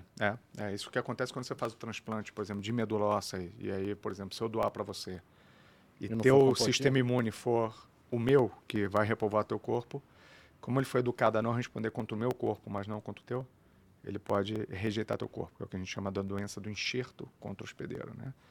Então, para evitar isso, que você faz por CRISPR, você desliga a molécula que faz esse reconhecimento e a rejeição. E aí bota esse gene terapêutico. Aí as células do CAVA servem para qualquer indivíduo, entendeu? Aí que CRISPR está sendo usado. Então, já tem produtos que foram preparados assim e que estão em testes e em breve vão estar sendo comercializados também. CRISPR, aí sim com CRISPR. Tá? E para outros tipos de câncer? Assim, eu sei que é um É uma pergunta que não dá para ser respondida. Nós estamos falando de quanto tempo? 5 anos, 10 anos? Para outro tipo de câncer? Para a gente conseguir falar, puta, cara, a gente está resolvendo boa parte dos cânceres, dos principais, pelo menos. A gente resolve uma boa parte, hoje com o instrumental que tem, né? Então, câncer como é que era tratado, assim, até 100 anos atrás? Cirurgia, tira o câncer, e isso resolvia muito pouco, né? Depois começou a se usar, na virada do século, se descobriu a radiação, etc. Você começou a fazer radioterapia. No pós-guerra, você começou a fazer quimioterapia, né? Aqueles acidentes com gás mostarda, etc. O pessoal começou a ver que matava a célula que prolifera muito, aí começou a usar como quimioterapia. E já desde o final do século XIX, tinha uma galera fazendo imunoterapia, né? Então, por exemplo, você tinha cirurgiões que operavam, um cara lá em Nova York que operava tumores e via que, às vezes, depois de operar o tumor se infeccionava, repara, antes da penicilina, antes de tudo. Se o cara infeccionava, às vezes o tumor regredia. Então o cara começou a injetar bactéria no tumor. Uhum. E aí passou um século, praticamente, até que se retomou essa ideia de estimular o sistema imune. Então hoje tem tratamentos com imunoterapia, são os anticorpos que você dá para estimular o sistema imune. Com essas 4 ferramentas, a gente tem uma taxa de sucesso relativamente alta. Mas é claro, tem muito tumor que a gente não cura, né? Essa terapia gênica, né, que eu estava falando de modificar as células, funciona muito bem nesses cânceres, né, hematológicos, que a gente chama, né, leucemias, etc. Tem espaço para melhorar muito ainda, porque alguns pacientes, a leucemia volta. E já começam a aparecer as primeiras evidências que funciona em alguns tumores sólidos, né? Então, tem evidências assim, em alguns tumores do sistema nervoso central, tem evidência que pode funcionar em próstata. Então, eu acho que assim, no horizonte de 10 anos, essa mesma tecnologia adaptada a tumores sólidos vai também virar uma vertente importante. E aí não tem passe de mágica, né, Cavalinho? É meio incremental. Você faz uma nova tecnologia, começa a ter um efeito melhor, faz uma outra, começa a associar uma com outra. E é desse jeito que a gente tem uma taxa aí de cura que vem crescendo muito, especialmente para quem tem acesso, né? Acho que aqui é uma discussão importante. Então, isso que eu ia perguntar, porque assim, quando você começa esses tratamentos novos, eles são muito custosos. Mas se nós estamos falando de CRISPR, e que é mais barato, isso ainda assim vai ser muito caro, esses primeiros tratamentos, ou não? Então, CRISPR é barato para eu comprar e fazer lá no laboratório.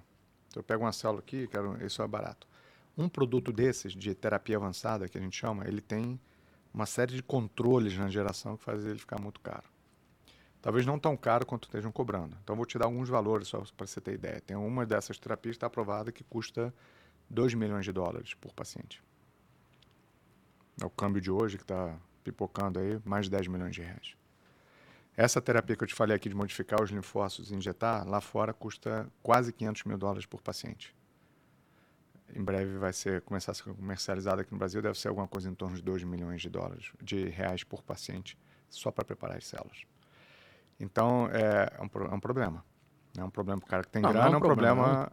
Puta problema. Né? Então, isso quebra qualquer sistema de saúde. Então, aqui é um pouco a discussão do acesso, né?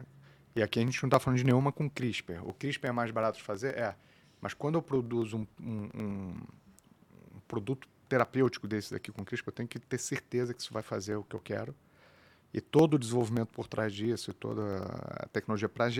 Então, se for um vírus, para gerar um vírus puríssimo, ou se for um pedaço de DNA, seja o que for, tem muito custo associado. Isso tem que ser produzido com qualidade de medicamento. E não é um processo trivial. Então, certamente não vai ser barato. Ninguém sabe quanto vai ser. Mas certamente não vai ser barato. Vai estar na faixa dessas coisas que a gente está falando aqui. Então, revolucionou. Vai baratear. Mas isso não vai surgir... Porque, assim, vou fazer um paralelo, tá? Hoje você tem muito casos de makers criando soluções de medicina de hardware, né? Então, hoje, sei lá, tem uma bombinha de insulina ali no, sei lá, custa lá nos Estados Unidos, na Inglaterra, você vai pagar 5 mil libras por ano para ter um negócio desse. Aí surgiu um grupo lá e que montou um treco desse na garagem e ensina as pessoas a montar isso. Porque o cara não tem acesso a isso, né? Você tem outros casos, inclusive de medicamentos, que custavam muito caros, que os hackers começaram a criar as próprias soluções. A partir do momento que isso é acessível e barato, isso não pode acontecer também ou não? Não, acontecem 2 movimentos aí. Um movimento onde a indústria farmacêutica produz isso, né, e existe um movimento, por exemplo, desse tipo de terapia que a gente trabalha, de você produzir localmente no lugar onde você vai usar. A gente, por exemplo, tem uma iniciativa de produzir essas células. A gente quem? Lá no Inca, né, tá. Na Fiocruz, a gente tem uma... No laboratório da gente, a gente está trabalhando para produzir essas células num custo que seja, sei lá, 40 vezes menor, talvez. Porque isso tem um impacto não só social, né? Porque nós estamos falando de curar vidas. Exato. Mas isso tem um impacto financeiro assustador também, né? Porque você quebra um sistema de saúde. Quer dizer, as duas coisas estão relacionadas, né? Quando você gasta 10 milhões com um paciente, por mais que a gente seja empático, e você está deixando de gastar 10 milhões para, talvez, para comprar vacina para todo mundo, talvez para fazer uma campanha de, né, de, do que for aí, de vacinar, de saúde da família, né? Sim. Então, assim, o dinheiro é finito, certo? Então, isso tem um impacto sempre. E é por isso que a gente trabalha, linhas de pesquisa da gente são fazer essas terapias de uma maneira que a gente consiga dar acesso, né? Uhum. Não adianta eu fazer uma terapia que custe 5 milhões por paciente. Apesar de que eu vou te dizer, muitas vezes, se você não tratar o paciente com essa terapia, ele vai fazer vários procedimentos e tomar vários remédios, que talvez chegue até num valor não tão longe disso. Então, isso é como a gente calcula, né, se ele é custo efetivo ou não. E essas terapias gênicas têm essa questão muito importante. Por exemplo, uma criança que vai ter um defeito, né, que tem um defeito genético, que vai ter um problema ao longo da vida, durante 30, 40, 50 anos, ela vai custar para o sistema de saúde, talvez muito mais do que aquela terapia gênica que vai ser dada uma vez e que a gente acha que o valor é muito alto. E é, né? Mas se você botar na ponta do lápis, vai ser menor. Então, vou te dar um exemplo disso aqui. A mesma terapia para tratar tumores, ela custa valores diferentes se ela for para tratar um tumor que é mais prevalente na sua população ou um tumor que é menos prevalente. Essa mesmíssima terapia de modificar o linfócito... Mas por uma questão comercial, isso? Porque o custo ou o preço que você vai pagar é calculado em base no tamanho da população que você vai atender. Então, se eu preparo a célula da mesmíssima maneira, mas eu vou tratar 1.000 pacientes por ano naquele país, ela vai custar mais caro do que se eu for tratar 10.000 pacientes por ano. Sim, porque aí você está diluindo o seu custo, é isso? Não, o custo por preparo é... Não, mas estou falando, igual, mas você está... Você falou que o maior custo é o custo da inovação em si. Em parte isso, que é um custo embutido, em parte é outro que você calcula com base no retorno que você vai ter. Então, é um negócio super... Está virando do avesso, né, a maneira de calcular o preço dos medicamentos. Tem um outro exemplo, por exemplo, que para essas terapias você só paga se você responde, se você tem uma resposta antitumoral. Né? E aí, claro, tem 90% vão responder em um mês. E aí 90% vão pagar. Claro, você diluiu aqueles 10% ali, mas é uma maneira de... Então, para essas terapias gênicas, não para essa agora necessariamente que eu estou falando, mas para o campo em geral... e com CRISPR talvez funcione do mesmo jeito, você faz um estudo clínico e mostra que tem um benefício nos pacientes. E aí você aprova, porque você tem uma quantidade enorme de pacientes carentes para tratar. Mas você aprova tão rápido que você não sabe se a longo prazo esse benefício vai se manter, né? Então, existem modelos onde você talvez pague por ano enquanto você estiver se beneficiando. Se você parar de se beneficiar daqui a 10 anos, para de pagar. Então, isso está chacoalhando toda a maneira, inclusive, de como é que a gente cobra, paga, como é que as empresas cobram, como é que o sistema de saúde paga. Repara, então, essas terapias gênicas em geral, e o CRISPR está empilhado aí, né, vão levar a gente a uma discussão muito mais complicada. Antigamente era assim, eu compro remédio, tem benefício, não tem. Isso aqui é totalmente disruptivo, é outro modelo, né? Então, a gente está entrando numa era difícil, né? Mas vai ser muito complicado discutir isso, né? É difícil, mas é uma discussão que a sociedade tem que fazer, né? Tem que ter. Alguém tem que tomar decisão. Você acha que isso pode mudar também a maneira como a gente encara a saúde, não? Porque hoje, por mais que tenha prevenção, a gente trabalha muito em cima de resolver a doença que aparece. Pelo que você falou de CRISPR, de repente a gente pode começar a tratar algumas de outra forma. Pode. Aqui tem um campo pantanoso aí, que é o seguinte, vai tratar o quê, né? Então, talvez você tenha alguma característica tua que você não gosta, que você deseja tratar, mas isso não é exatamente um problema de saúde, né? Mas o que eu fico imaginando, assim, vamos falar para daqui 2, 3 décadas, tá? Para não ficar preso no desenvolvimento tecnológico. A gente já consegue saber hoje com você, se você tem propensão para uma doença mais do que outra pessoa. Sabendo isso, de repente, você fazer alguma modificação para resolver isso, entendeu? Então, a gente tem muitos exemplos de propensão, não tantos exemplos de características que vão, que é o que a gente chama de penetrância, né?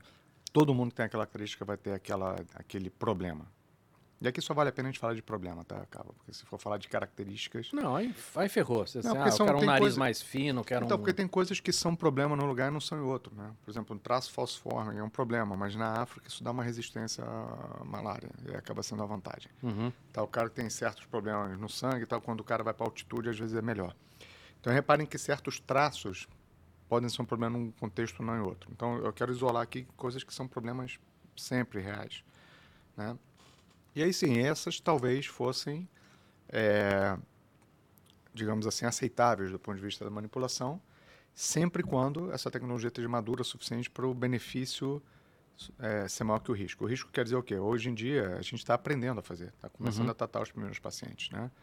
A gente assume que vai dar tudo certo, até agora tem dado tudo certo, mas não quer dizer que não tenha nenhum contratempo, que algum paciente tratado desse não desenvolva um tumor ou alguma disfunção, né, digamos, orgânica, etc. Então, a gente vai ter que aprender. E aí a gente vai amadurecendo o nosso risco-benefício, entendendo melhor os riscos e aí maximizando os benefícios, aprender a botar o gene no lugar certo, da melhor maneira.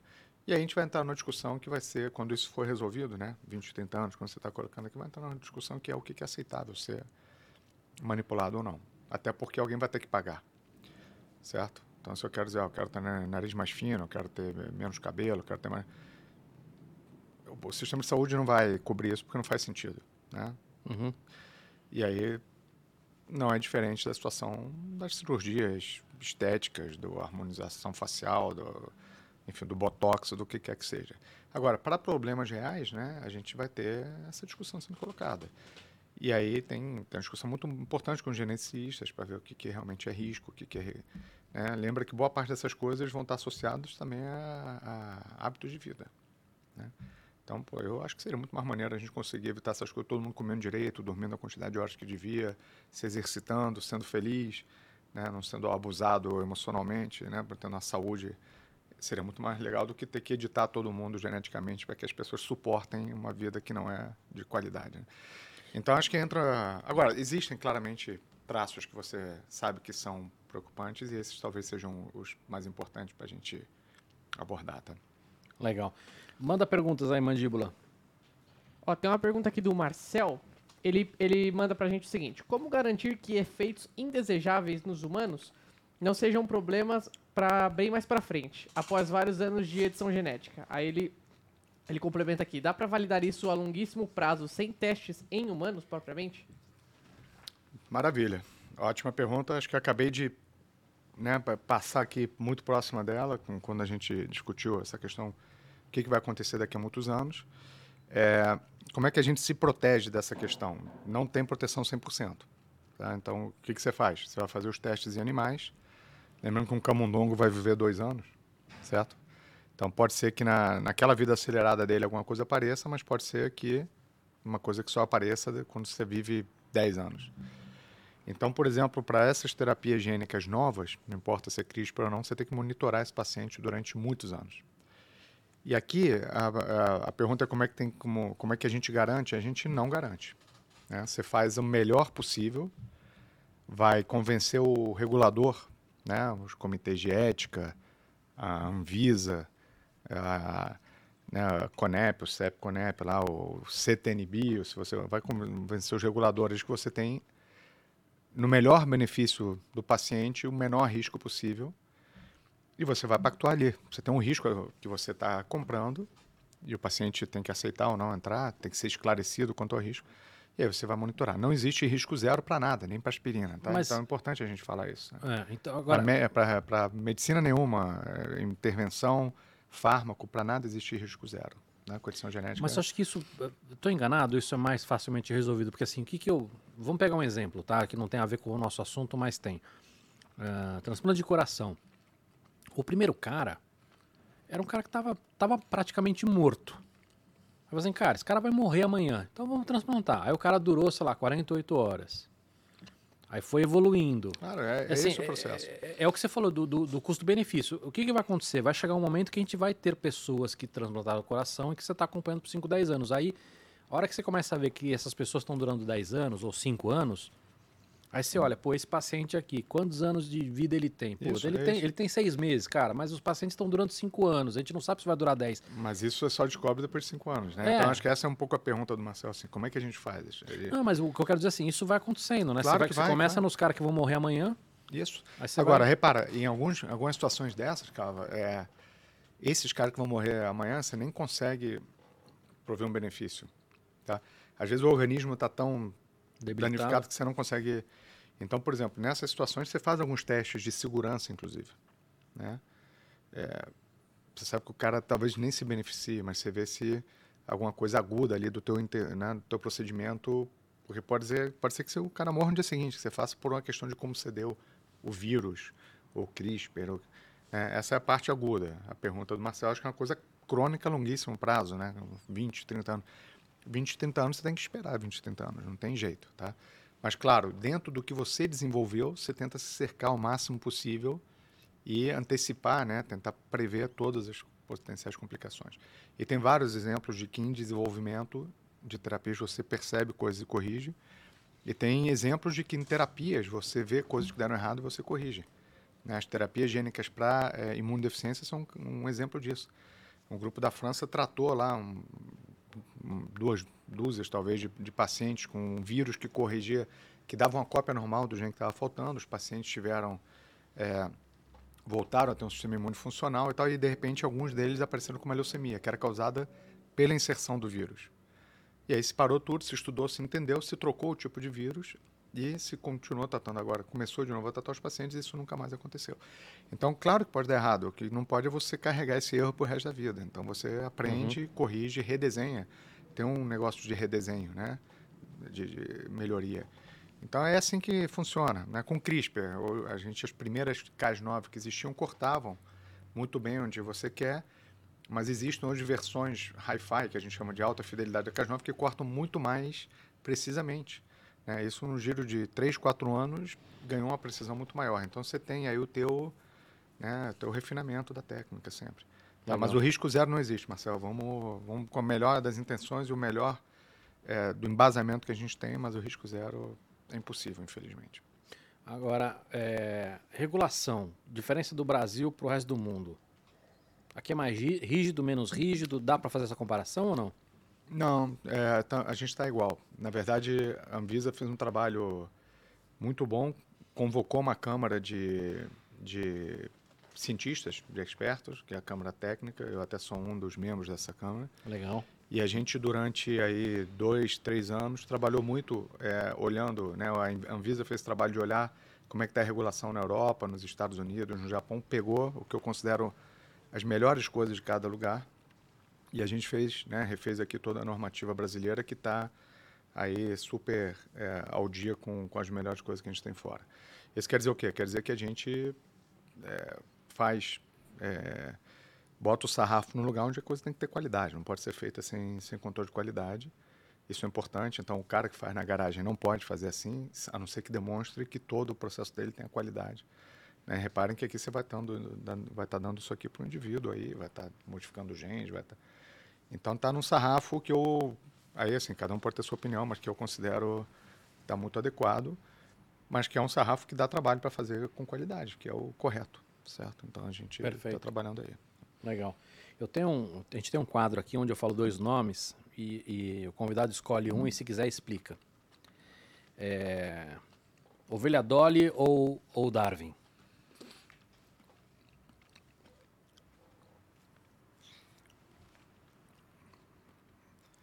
Bom, explicar a ovelha Dolly acho que tem mais a ver com o que... Eu espero que tenha mais a ver com o que a gente está discutindo. E vou dizer por quê. Porque se a gente for falar de Darwin aqui, a gente vai estar falando de, eventualmente, seleção natural e talvez seleção artificial, que é uma das coisas que a gente não gostaria de fazer com essas ferramentas que a gente está discutindo. E a ovelha Dolly foi aquela ovelha que foi feita a partir de clonagem, né? Da teta da ovelha igual a Dolly, né? Original, daí que vem o nome, né? Porque não dá nem para chamar de irmã ou de mãe, né? É um clone, né? E tem esse nome Dolly porque é uma cantora lá de música country americana. Dolly Parton? É, que tinha, exatamente. Então, daí que vem. E foi Eu tava na faculdade aí nessa época. Foi realmente isso mesmo? Dolly por causa dela? É. Que filhos da puta. É. Pô, rapaz, se você for ver o nome do gene que os cientistas dão, é tudo engraçadinho. Tem Sonic Hedgehog, tem não sei o que, tem vários genes. O que o Sonic faz? É um gene que é um dos genes que trabalha na embriogênese daquela mosquinha da fruta, né? Sim. E quando tá mutado, ela fica tipo com as espículas, né? E aí parece... Então os nerds deitam e enrolam. Quando vai dar nome de gene, é engraçado. Teve uma iniciativa legal aqui do Mauro, como pesquisador da UFRJ, que sequenciou os genes do mexilhão dourado. E aí você podia fazer um crowdfunding e, conforme você dava o dinheiro, você escolhia batizar gene. Que nem estrela, né? Isso, aí eu batizei lá um gene com o nome de um personagem que meu avô fazia uns desenhos pra gente quando era pequeno, tá? O Chewbacca. Tem mais algum exemplo, né? Do Sonic? Não, tem vários. Aí tem Wingless, que quando você faz, sai sem a asa, tem, enfim. Tem um que chama Toll, que é uma expressão em alemão pra uau, isso aqui é das Toll, isso é bacana, porque o fenótipo, né, era surpreendente, então se deu esse nome. Então tem vários, são vários nomes engraçadinhos. E a Dolly foi uma das coisas muito importantes, porque permitiu agora a clonagem de mamíferos, né? E na esteira disso aí veio depois a possibilidade de você isolar células-tronco embrionárias, a partir de embriões, fazer uma célula embrionária que seja replicável e a partir daí fazer clones, obviamente não aceitável para humanos, mas essas células podem ser cultivadas em humanos. E depois surgiu, né, na esteira disso, a possibilidade de você reprogramar células, né, que é pegar células de qualquer uma célula da tua pele, e a gente faz isso lá no laboratório também, você bota 4 genes dentro delas, com um vírus lá que entrega, e essa célula, desdiferenciada que a gente chama, ela vira uma célula tronco embrionária de novo. E a partir daí, que são as IPS, né, e a partir dessa célula tronco embrionária você pode gerar tecido de novo. Então reparem que aí, se o GABA tem um problema e eu preciso fazer um coração novo, isso vai ser usado para impressão 3D, por exemplo. Você pode imprimir 3D, mas eu posso imprimir corrigindo geneticamente com CRISPR. Né? Uhum. Essa é uma das coisas. Não adianta eu fazer um coração para você com as minhas células, né? Teria que ser com as tuas. Também, se você tiver um problema cardíaco, talvez não adianta as tuas, porque carrega o mesmo problema. Então, você pode fazer isso, corrigir geneticamente e agora fazer. Então, agora... por que a gente puxou da Dolly até aqui? Porque agora a gente vai empilhando essas maravilhas da ciência para terapia, né? Legal. Legal. Eu vou pedir mais pergunta para o Mandíbula, mas antes, Mandíbula, eu quero mostrar aqui um negócio. Você notou que ele tem algum sotaque, ô Mandíbula? Eu imaginei que fosse carioca. Carioca. Mas ele mora no Rio. Agora, vamos lá. Você torce para que time? Onde? No Rio? Eu sou Flamengo. Não, o cara sou eu do coração. Então, eu tenho 2 times de coração, né? Eu torço pro Boca, que ontem fez vergonha. Olha lá, Mandíbula, sabia. Mandíbula é corintiano, né? Graças ao bom Deus. Mas você foi corintiano só nos pênaltis, porque foi um sufoco aí. Mas valeu o desfecho aí. Foi. Eu vi que vocês contrataram o de Benedetto lá. O Benedetto já... Com a carteirinha da Gaviões? Já. Mas ontem eu já vi que ele já estava contratado. Eu sou corintiano, mas não sei nem quem é o técnico. Não, faz bem, pô. Não sabia nem quem estava jogando ontem. Foi horroroso, né? Mas pergunta rápida, você tem família argentina? Não, eu sou argentino de nascimento, né? Eu nasci lá e cresci aqui, sou naturalizado e tudo, mas eu sou argentino. E torce mais pro Boca ou pro Flamengo? Torço pros dois. Aliás, ontem vocês resolveram um problema pra mim, que se o Flamengo passasse, ia ter Flamengo e Boca, que ia ser um conflito. E aí, mas pra quem você ia torcer? Aí eu curto, porque, enfim, no fim das contas, os dois. Mas agora a gente, se passar e o River passar também, então a gente vai ter a chance de vingar o Boca, como em 2019, que a gente ganhou, né, do River na final. Então vamos ver se acontece. Mas eu perguntei isso porque eu sabia que você era argentino, você tem esse passado aí. E você veio pra cá com quantos anos? Que você fala português muito bem, pô. Eu saí de lá com 6 meses. A gente morou em um monte de lugar e eu cheguei aqui com 3,5. 3 anos e meio.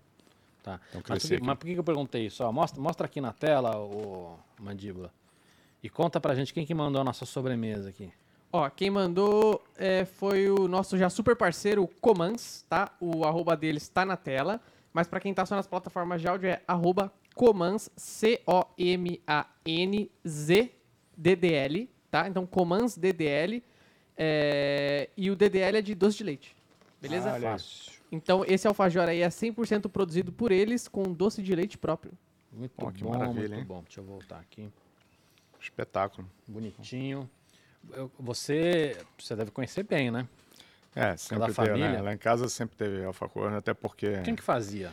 Não, o pessoal trazia, né? Porque, na verdade, meu pai... Eram 8 irmãos aí, cara. Sempre tem um tio, um primo... Mas eles são doces que lá todo mundo faz ou não? Tipo, não, as tias, não, as mães... Não. Os... não, tem um pessoal que faz, mas não é uma coisa tão trivial de fazer. Não é que nem pudim. Não.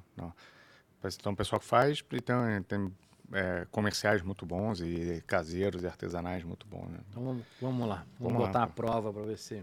Vou pegar essa aqui que tem as cores aí do Boca aí para curar a ressaca aqui. Tem que ligar o microfone, viu, Mandíbula? Desculpa, eu apertei o botão, mas escapou o dedo. Eu ia falar pra você colocar na frente também, ele sem a embalagem, pra gente dar uma olhadinha na câmera. Tá bom, farei esse... Ó, tá bonito isso aqui, vamos ver. O doce de leite desses caras é maravilhoso. Melhor do que qualquer doce de leite argentino. Pois é, não vai falar que é melhor que os brasileiros, que vão arrumar briga aí com o pessoal. Olha que bonitinho, Mandíbula. Tá lindo isso, aí cara. Sim, hein? Meu teu cheiro tá bom demais. Tá mesmo, tá bonito aí. Ô, Mandíbula, enquanto a gente come aqui, manda perguntas.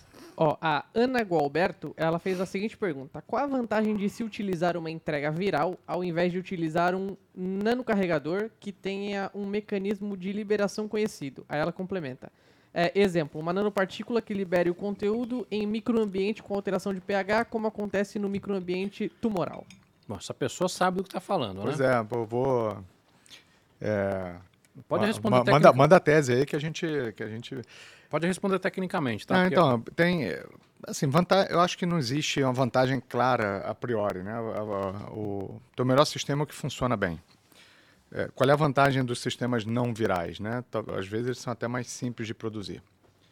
E aí, se você tem uma situação que nessa que você está dizendo, que você tem um carreador, um nanocarreador que entra na célula e vai liberar o negócio quando você tem uma mudança de pH... Se funcionar muito bem, fantástico, né? Aliás, empilhando aqui as tecnologias que a gente falou, célula-tronco, CRISPR, etc., a nanotecnologia, essa dimensão do nano, né, que permite fazer coisas fantásticas, inclusive você carregar esses genes e entregar de maneira muito eficiente. Então, o que ela está propondo aqui, se funcionar bem no teu sistema, e talvez funcione muito bem in vitro, tem que ver se funciona bem dentro do organismo, in vitro quer dizer no laboratório, né, na placa de Petri lá, tem que ver se funciona bem dentro do organismo, tudo bem. Qual é uma potencial desvantagem dessas nanocoisas, né? Que às vezes você absorve e nem sempre consegue se livrar delas muito bem, pode depositar em alguns tecidos, etc., coisa que os vírus naturalmente não fazem, né? Se você conseguir que o vírus entregue naquele tecido bem, depois ele vai ser excretado, como a gente já discutiu aqui. Essas nanocoisas, você vai ter que fazer um bom estudo aí de deposição, né, de acúmulo, etc., de como é que você se livra disso depois, como é que você faz esse clearance. Mas, a princípio, isso feito serviria bem. Eu não vejo grandes vantagens em usar vírus se você tiver uma alternativa não viral que funcione bem. Tá? Você entendeu, Mandíbula? Tudinho, 100%. Bom, se ela entendeu, eu já estou satisfeito aqui, A gente tem questões culturais também, né? Eu vi outro dia uma questão de pais que são surdos e que não querem tratar isso como doença, e sim uma questão cultural. Então a gente vai ter questões... Tem um filme bacana recente sobre isso, né? Não sei, tem? Do Oscar do ano passado? Como é que chama? Se eu não me engano, ganhou o Oscar e o ator surdo ganhou o Oscar de melhor ator também. Deixa eu vou pesquisar aqui. Era uma menina, filha de um casal surdo, com um irmão surdo. Exatamente. Pô, super bacana, super lindo o filme. E aí tem coisas culturais, assim como tem coisas do nicho, do ecossistema. Aliás, tá muito bom isso aqui, hein? É bom. Falava. Assim como tem essa questão que eu dei o exemplo do cara que tem uma anemia falciforme, o cara que tem mais glóbulo vermelho ou menos, que pode ser uma vantagem, né, na altitude e tal, tem essas questões culturais. Tem questões onde, né, tem o cara ter o pescoço mais comprido... É importante, onde o cara ter certas características. Então, aqui acho que a gente entra nessa seara que são... Repare, entre nós dois, a gente tem milhares de variações e milhares de gente. É isso que faz a gente ser diferente, né? E, culturalmente, comportamentos também, né? E que estão associados a coisas físicas e a coisas aprendidas. Então, o que é estranho, assim, normalmente... O que é estético, as pessoas têm uma facilidade cultural maior. Por exemplo, Você falou de botox, né? De como é que chama essa que os caras estão fazendo na cara? Harmonização facial. Silicone. Culturalmente parece que a gente aceita mais isso do que quando é dentro do corpo que não se vê. Eu não sei se isso tem alguma questão psicológica. Mas a gente não pensa que a gente está brincando de Deus quando a gente bota um silicone.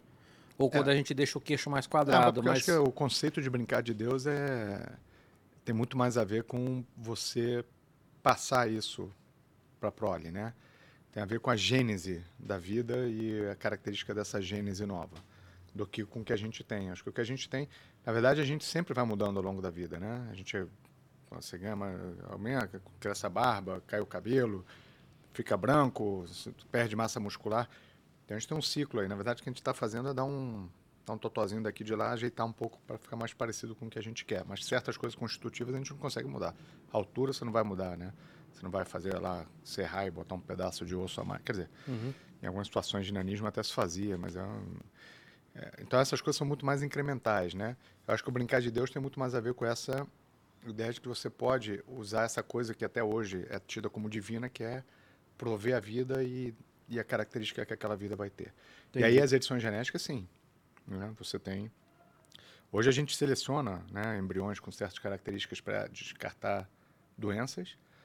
Isso poderia ser feito eventualmente para selecionar traços, desde cor do olho até coisas que não seria aceitável, né? São as discussões mais... Mas geneticamente você poderia fazer. Mais citadas, CRISPR, né? Com CRISPR você poderia fazer. Inclusive, tem o caso do chinês lá, que afirma que editou geneticamente algumas crianças que nasceram. Esse cara sumiu. O pessoal deu um chá de sumiço nele, né? Então, porque assim, e agora, antes deles sumirem, assim, só para quem não sabe, esse cara editou... com o CRISPR, duas meninas... ele apareceu numa conferência científica e disse isso, né? Que ele editou duas gêmeas e depois até mais uma terceira criança, eu acho. E aí ele mexeu num gene para que elas ficassem mais resistentes a não pegar HIV, era isso? A mãe supostamente... Enfim, a história era que a mãe é HIV positiva. Hoje tem maneiras muito seguras de você fazer o parto sem, né, com a chance de contaminação muito pequena, então... Não seria aceitável, voltando aqui ao risco-benefício, não seria aceitável você fazer uma edição genética por causa disso, certo? Então, segundo agravante aí, no caso dele, não seria aceitável nada, né? Porque... Não tem, a gente não sabe nem que dados que tem dele subsidiando a segurança. Então, reparem que a gente estava discutindo aqui de eu editar o teu músculo, o teu fígado, né? Pô, imagina quando você edita uma célula e depois todo o organismo vai... ficar derivado, né? Vai ser derivado daquela célula. Se você tiver um corte em um lugar errado, um pedaço de DNA que você perdeu, pode ser catastrófico. Mas esse cara tinha alguma credibilidade? A comunidade científica acredita que esse cara realmente fez isso ou não? Olha, ele tinha alguns trabalhos de edição, né? com embriões, então ele não eram implantados. Então ele tinha conhecimento para isso. Ele tinha um laboratório que trabalhava com isso. Uhum. Pode ser que ele tenha feito isso, né?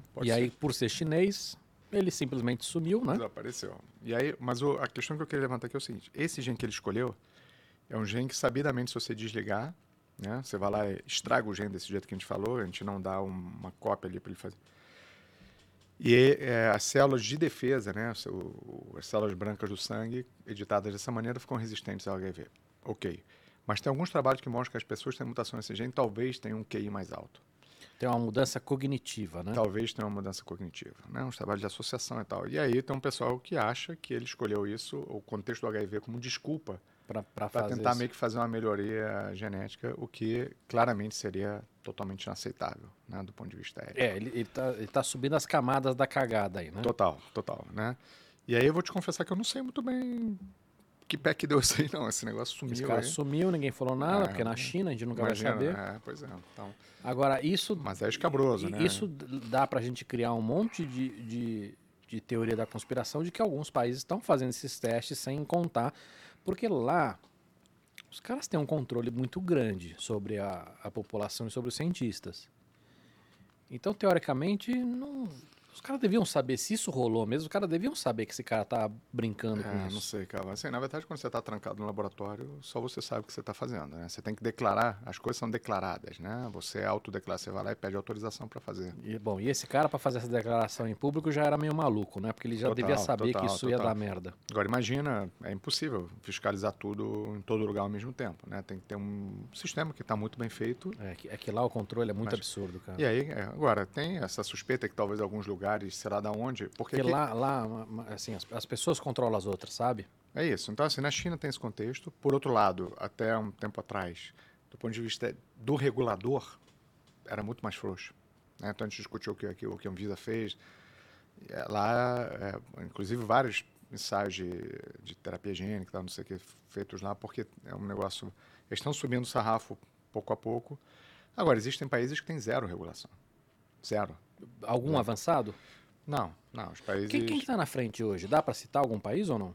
Desse tipo de terapia aqui? Não, de CRISPR em geral. Estados Unidos. China, tem muito trabalho. A China, cara, tá na vanguarda de todas as coisas. Isso de tudo. Eles fizeram um planejamento muito, muito agressivo de mandar um monte de gente para fora. Em todas as camadas, cara, de educação, de investimento em tecnologia, tudo. Então, por exemplo, essa história que eu estava te falando de modificar o linfócito para terapia anticâncer, é o lugar onde mais faz esse tipo de estudo hoje é a China, embora tenha começado nos Estados Unidos. Então, os caras passam todo mundo. Então, a China, mas basicamente na Europa e nos Estados Unidos. Europa. Para células-tronco, o Japão é muito avançado, até foi lá que o cara que fez essa reprogramação para célula-tronco embrionária, que é o Yamanaka, e ganhou o prêmio Nobel por isso, né, estou no instituto lá agora, mas para CRISPR é Estados Unidos e Europa, sem dúvida. Né? Entendi. Martim, e criatividade, cara? Assim, esse é um assunto que eu gosto de tratar aqui sempre, por isso que eu trago muito artista aqui. Tem criatividade nessa área ou não? Tem criatividade, assim... Tem criatividade fútil, tem criatividade funcional. Me dá os dois exemplos. Você vai fazer o gatinho que tem a pele azul, sei lá, entendeu? Esse é um negócio que não tem... É puramente recreativo. Nem sei se seria ético, mas é puramente recreativo. É legal demais. E sabe como é que chama esse gene, né? O avatar. O avatar. Então, aí... Então, isso é, assim, é fútil do ponto de vista, mas, enfim, a gente tem várias... O peixinho que brilha no escuro. Né? Não, mas tudo bem, mas assim, mas eu estou falando para essa quantidade de ciência e de inovação. Então, que era outra parte que eu ia te dizer. Tem muita coisa. E aí, assim, tem uma questão de criatividade.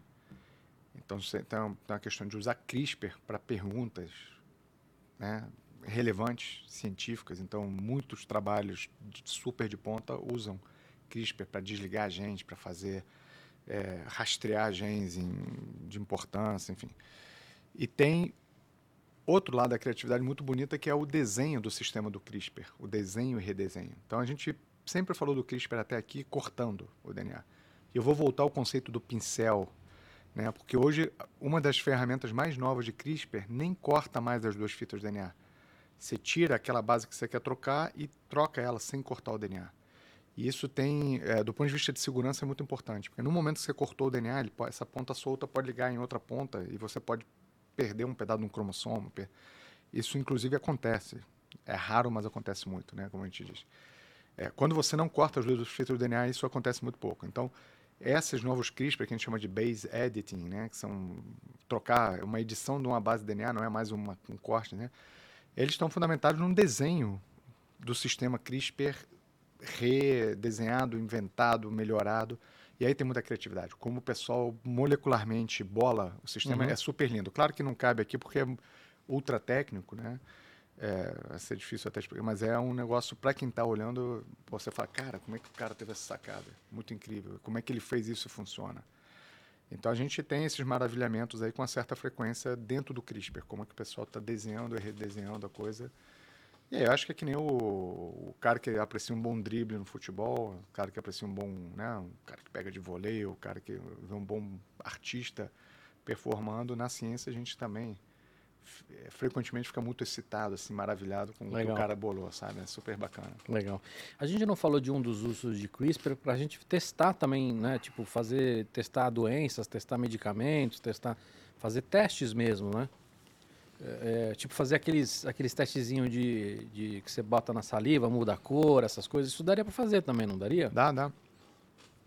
Inclusive, uns anos atrás, um pessoal veio com um levantamento assim, de patentes de CRISPR.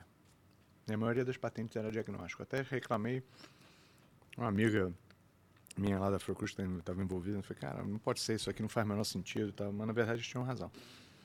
Hoje é muito mais fácil você patentear uma coisa de CRISPR para essa aplicação do que para uma terapia que vai mudar o gene do indivíduo. Além de que tem uma batalha legal de quem é o pai do CRISPR, isso foi definido lá na Suprema Corte, já teve uma reviravolta, mudou.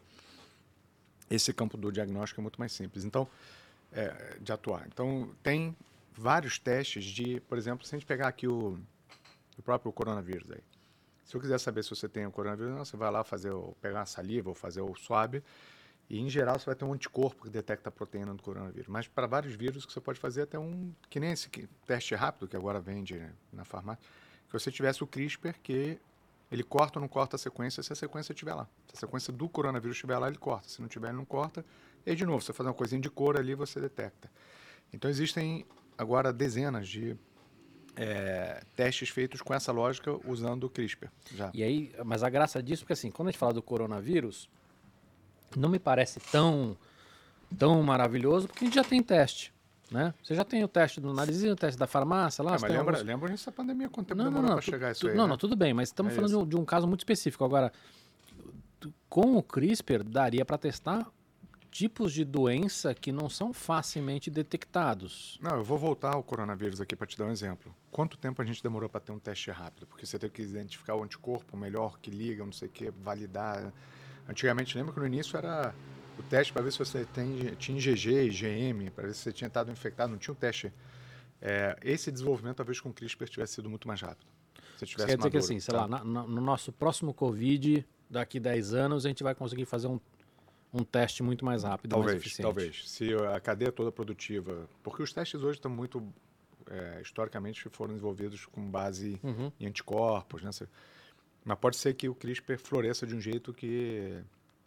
Para essa área que daqui a 10 anos, uma próxima pereba que pegar todo mundo aí, seja detectada com um kit baseado em CRISPR, tá? E isso vale para outras coisas, né? De testar, sei lá, planta, testar... Testar tudo. Na verdade, assim, é uma ferramenta... O que é o CRISPR? É uma ferramenta muito poderosa de reconhecer uma sequência específica de DNA, curtinha.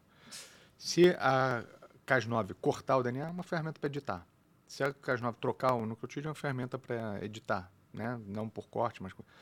Se ela estiver ligada a uma coisa que, quando liga no DNA, faz cor, ou corta o DNA e você separa, etc., serve para diagnóstico, né, dentro de um tubo de ensaio. Eu fico imaginando, sei lá, vou dar um exemplo idiota aqui, tá?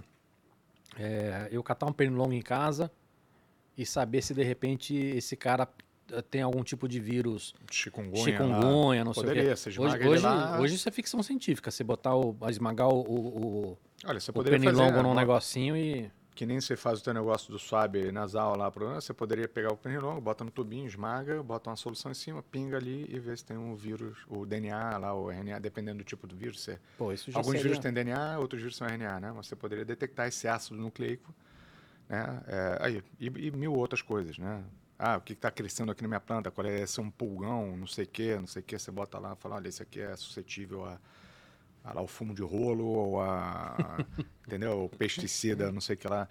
Então, é um tipo de coisa que tem potencial para popularizar, talvez até banalizar, né, alguns testes, mas que eu acho que se a gente tivesse todo mundo acesso irrestrito a teste de Covid rápido, a custo de R$1, eu me testaria todo dia antes de sair de casa, né? Talvez essa seria a melhor maneira de cortar a transmissão, ou reportar para a tua vigilância em saúde, que na tua casa tem um mosquito com chikungunya, o teu vizinho também, você total, faz ali, não, putz, onde é que está, você guia, né? Em vez de ter que esperar os caras ficarem doentes, né? E aí você diz, onde é que o cava mora e o vizinho também, seria muito melhor pegar no patógeno. Então, você deu, acho que um ótimo exemplo, mas existem milhares, né?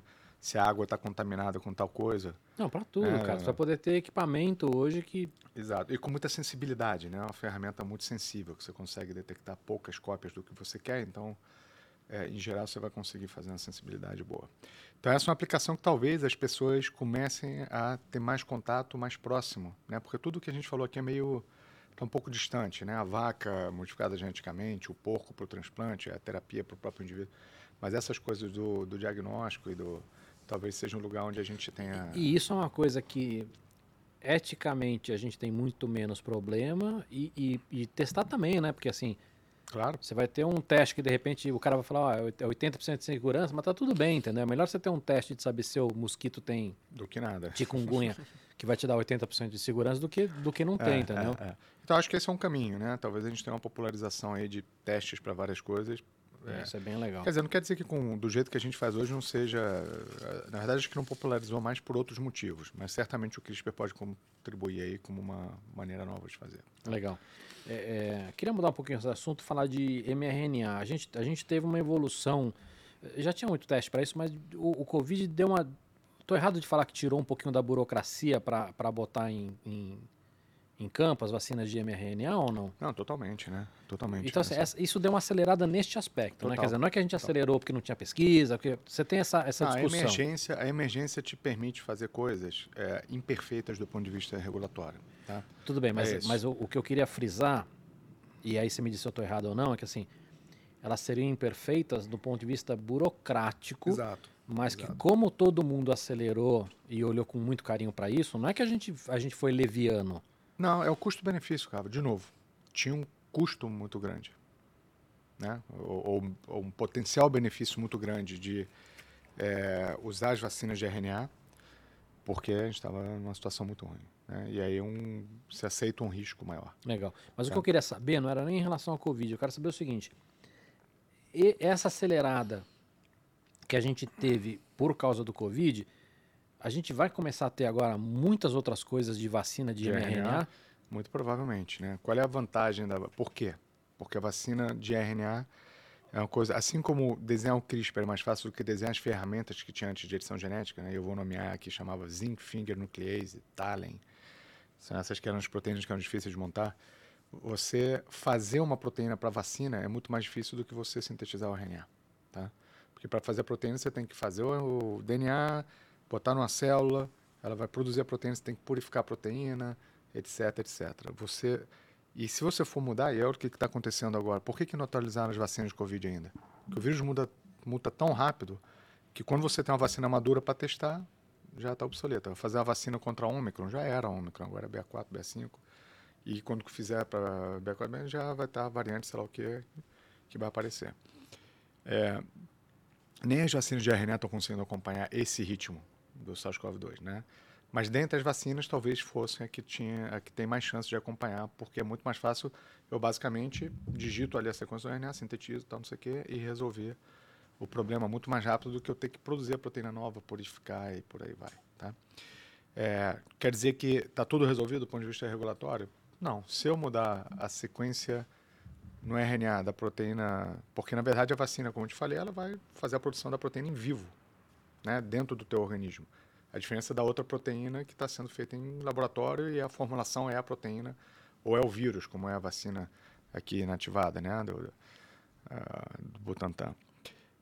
Então é mais fácil produzir, mas qual é a consequência de eu ter essa segunda proteína no corpo? Pode ser diferente, pode ter um efeito adverso que a original não tinha. Então não é um sinal verde, digamos assim, para tudo, né, mas é uma agilidade maior para produzir e para mudar. E o que é mais curioso... Falando do mosquito, ó, olha aqui. E o que é mais curioso ainda é que essas vacinas, elas estavam em desenvolvimento para câncer, né? O grupo lá da BioNTech estava fazendo essas vacinas de RNA para antígenos, que a gente chama de câncer. E apareceu o SARS-CoV-2, eles mudaram tudo e chegaram muito rápido. Aproveitaram toda a pesquisa que tinha. Porque é a plataforma, o que importa ali é a plataforma. O que você vai mudar, a sequência do RNA, você pode fazer a proteína do SARS-CoV-2, você pode fazer a proteína do chikungunya, que a gente estava falando aqui, você pode fazer a proteína que você quiser, mudando a sequência do RNA. Lembra que o RNA codifica a proteína. Então é muito fácil, você muda ali, digita, faz o novo e vai. E era o que eles estavam fazendo, eram proteínas de câncer e aí mudaram tudo para a proteína S do SARS-CoV-2. Entendi. Você ouviu falar de biópsia líquida já ou não? Sim, claro. Explica para mim o que é e... Então, biópsia líquida. Biópsia líquida é um negócio muito importante em câncer hoje em dia, né? Porque qual é a lógica da biópsia líquida? É diferente da biópsia que a gente faz, então vamos supor que você tem um tumor no pulmão, você tem que ir lá e tirar um pedacinho daquele tumor. Tem um tumor no pâncreas, tem que ir lá no pâncreas. Não. Esses tumores, né, eles conforme eles proliferam, eles, né, as células proliferam, etc., elas vão liberando, às vezes, células que vão circular ou pedaços de DNA delas. Né? E esses pedaços de DNA circulam no sangue e, a partir de uma amostra de sangue, você pode procurar, no DNA que está circulando, sequências que sejam específicas do tumor. O que quer dizer uma sequência específica do tumor? Se o tumor tem a mutação A, B ou C, no DNA circulante você vai procurar essas mutações. Então, se o indivíduo não tem mutação, você vai ter DNA circulante, porque as células liberam, mas não vai achar as mutações. Se você tem um tumor, você vai achar as mutações. Né? Porque o que eu tinha lido é que os caras conseguiram descobrir 4 anos antes do cara ter tumor. Então, como é que você faz esses estudos? Essa é a coisa incrível, porque para que é usado a biópsia líquida? Você pode usar, por exemplo, se eu estou tratando o cava no tumor dele, eu pego a amostra dele antes de tratar e eu vejo lá as mutações que tem. Aí eu começo a tratar, eu vou vendo que a frequência dessas mutações no DNA que estava circulando diminui, porque o tumor está sumindo. E aí eu digo, olha, cava, acabou aí o tumor, não tem... E aí você volta aqui a cada 3 meses, a gente vai coletar o teu sangue e vai procurar essas mutações. De repente eu começo a ver que ela apareceu de novo, é um indício de que o tumor voltou, embora talvez até por exame de imagem não apareça, não tenha nenhum efeito, digamos, nenhum sintoma. Então talvez você consiga antecipar, né? E aí você pode ir acompanhando o tumor. A outra maneira é para fazer rastreio, né? Screening, que a gente chama. Então você pega a população todos os dias, olha, talvez em vez de fazer o Papa Nicolau, eu faço uma biópsia líquida para ver se eu tenho mutações que estão associadas ao câncer de colo de útero, né? E tem uma discussão importante se talvez isso não seria até mais custo-efetivo, digamos assim, como política de saúde. E é uma provocação importante, talvez não seja, talvez seja em alguns lugares e não em outros, né? Mas acho que o que dá para dizer com segurança é que a gente precisava ter essa discussão. Exato. E aí, dependente de qual a nossa conclusão. Mas ela só vale se você tiver a possibilidade de fazer isso que você mencionou. Por exemplo, eu consegui detectar com antecedência. E como é que você faz? E aí, para fazer isso, você tem que pegar populações onde existem isso. Em alguns lugares que tem sistema de saúde público. E, por exemplo, na Inglaterra se faz isso, no Canadá se faz isso. Você diz assim, vou pegar esse pessoal aqui dessa cidade, essas 100 mil pessoas, e vou coletar uma amostra de sangue delas a cada 6 meses ou a cada ano e vou guardar. E aí... No intervalo de 5 anos, algumas dessas pessoas vão ter o tumor. E aí eu vou dizer o seguinte, essas pessoas que têm um tumor, vou procurar e achei a mutação. Ou achei a célula circulante, ou achei uma mutação, ou uma alteração do DNA que identifica o tumor.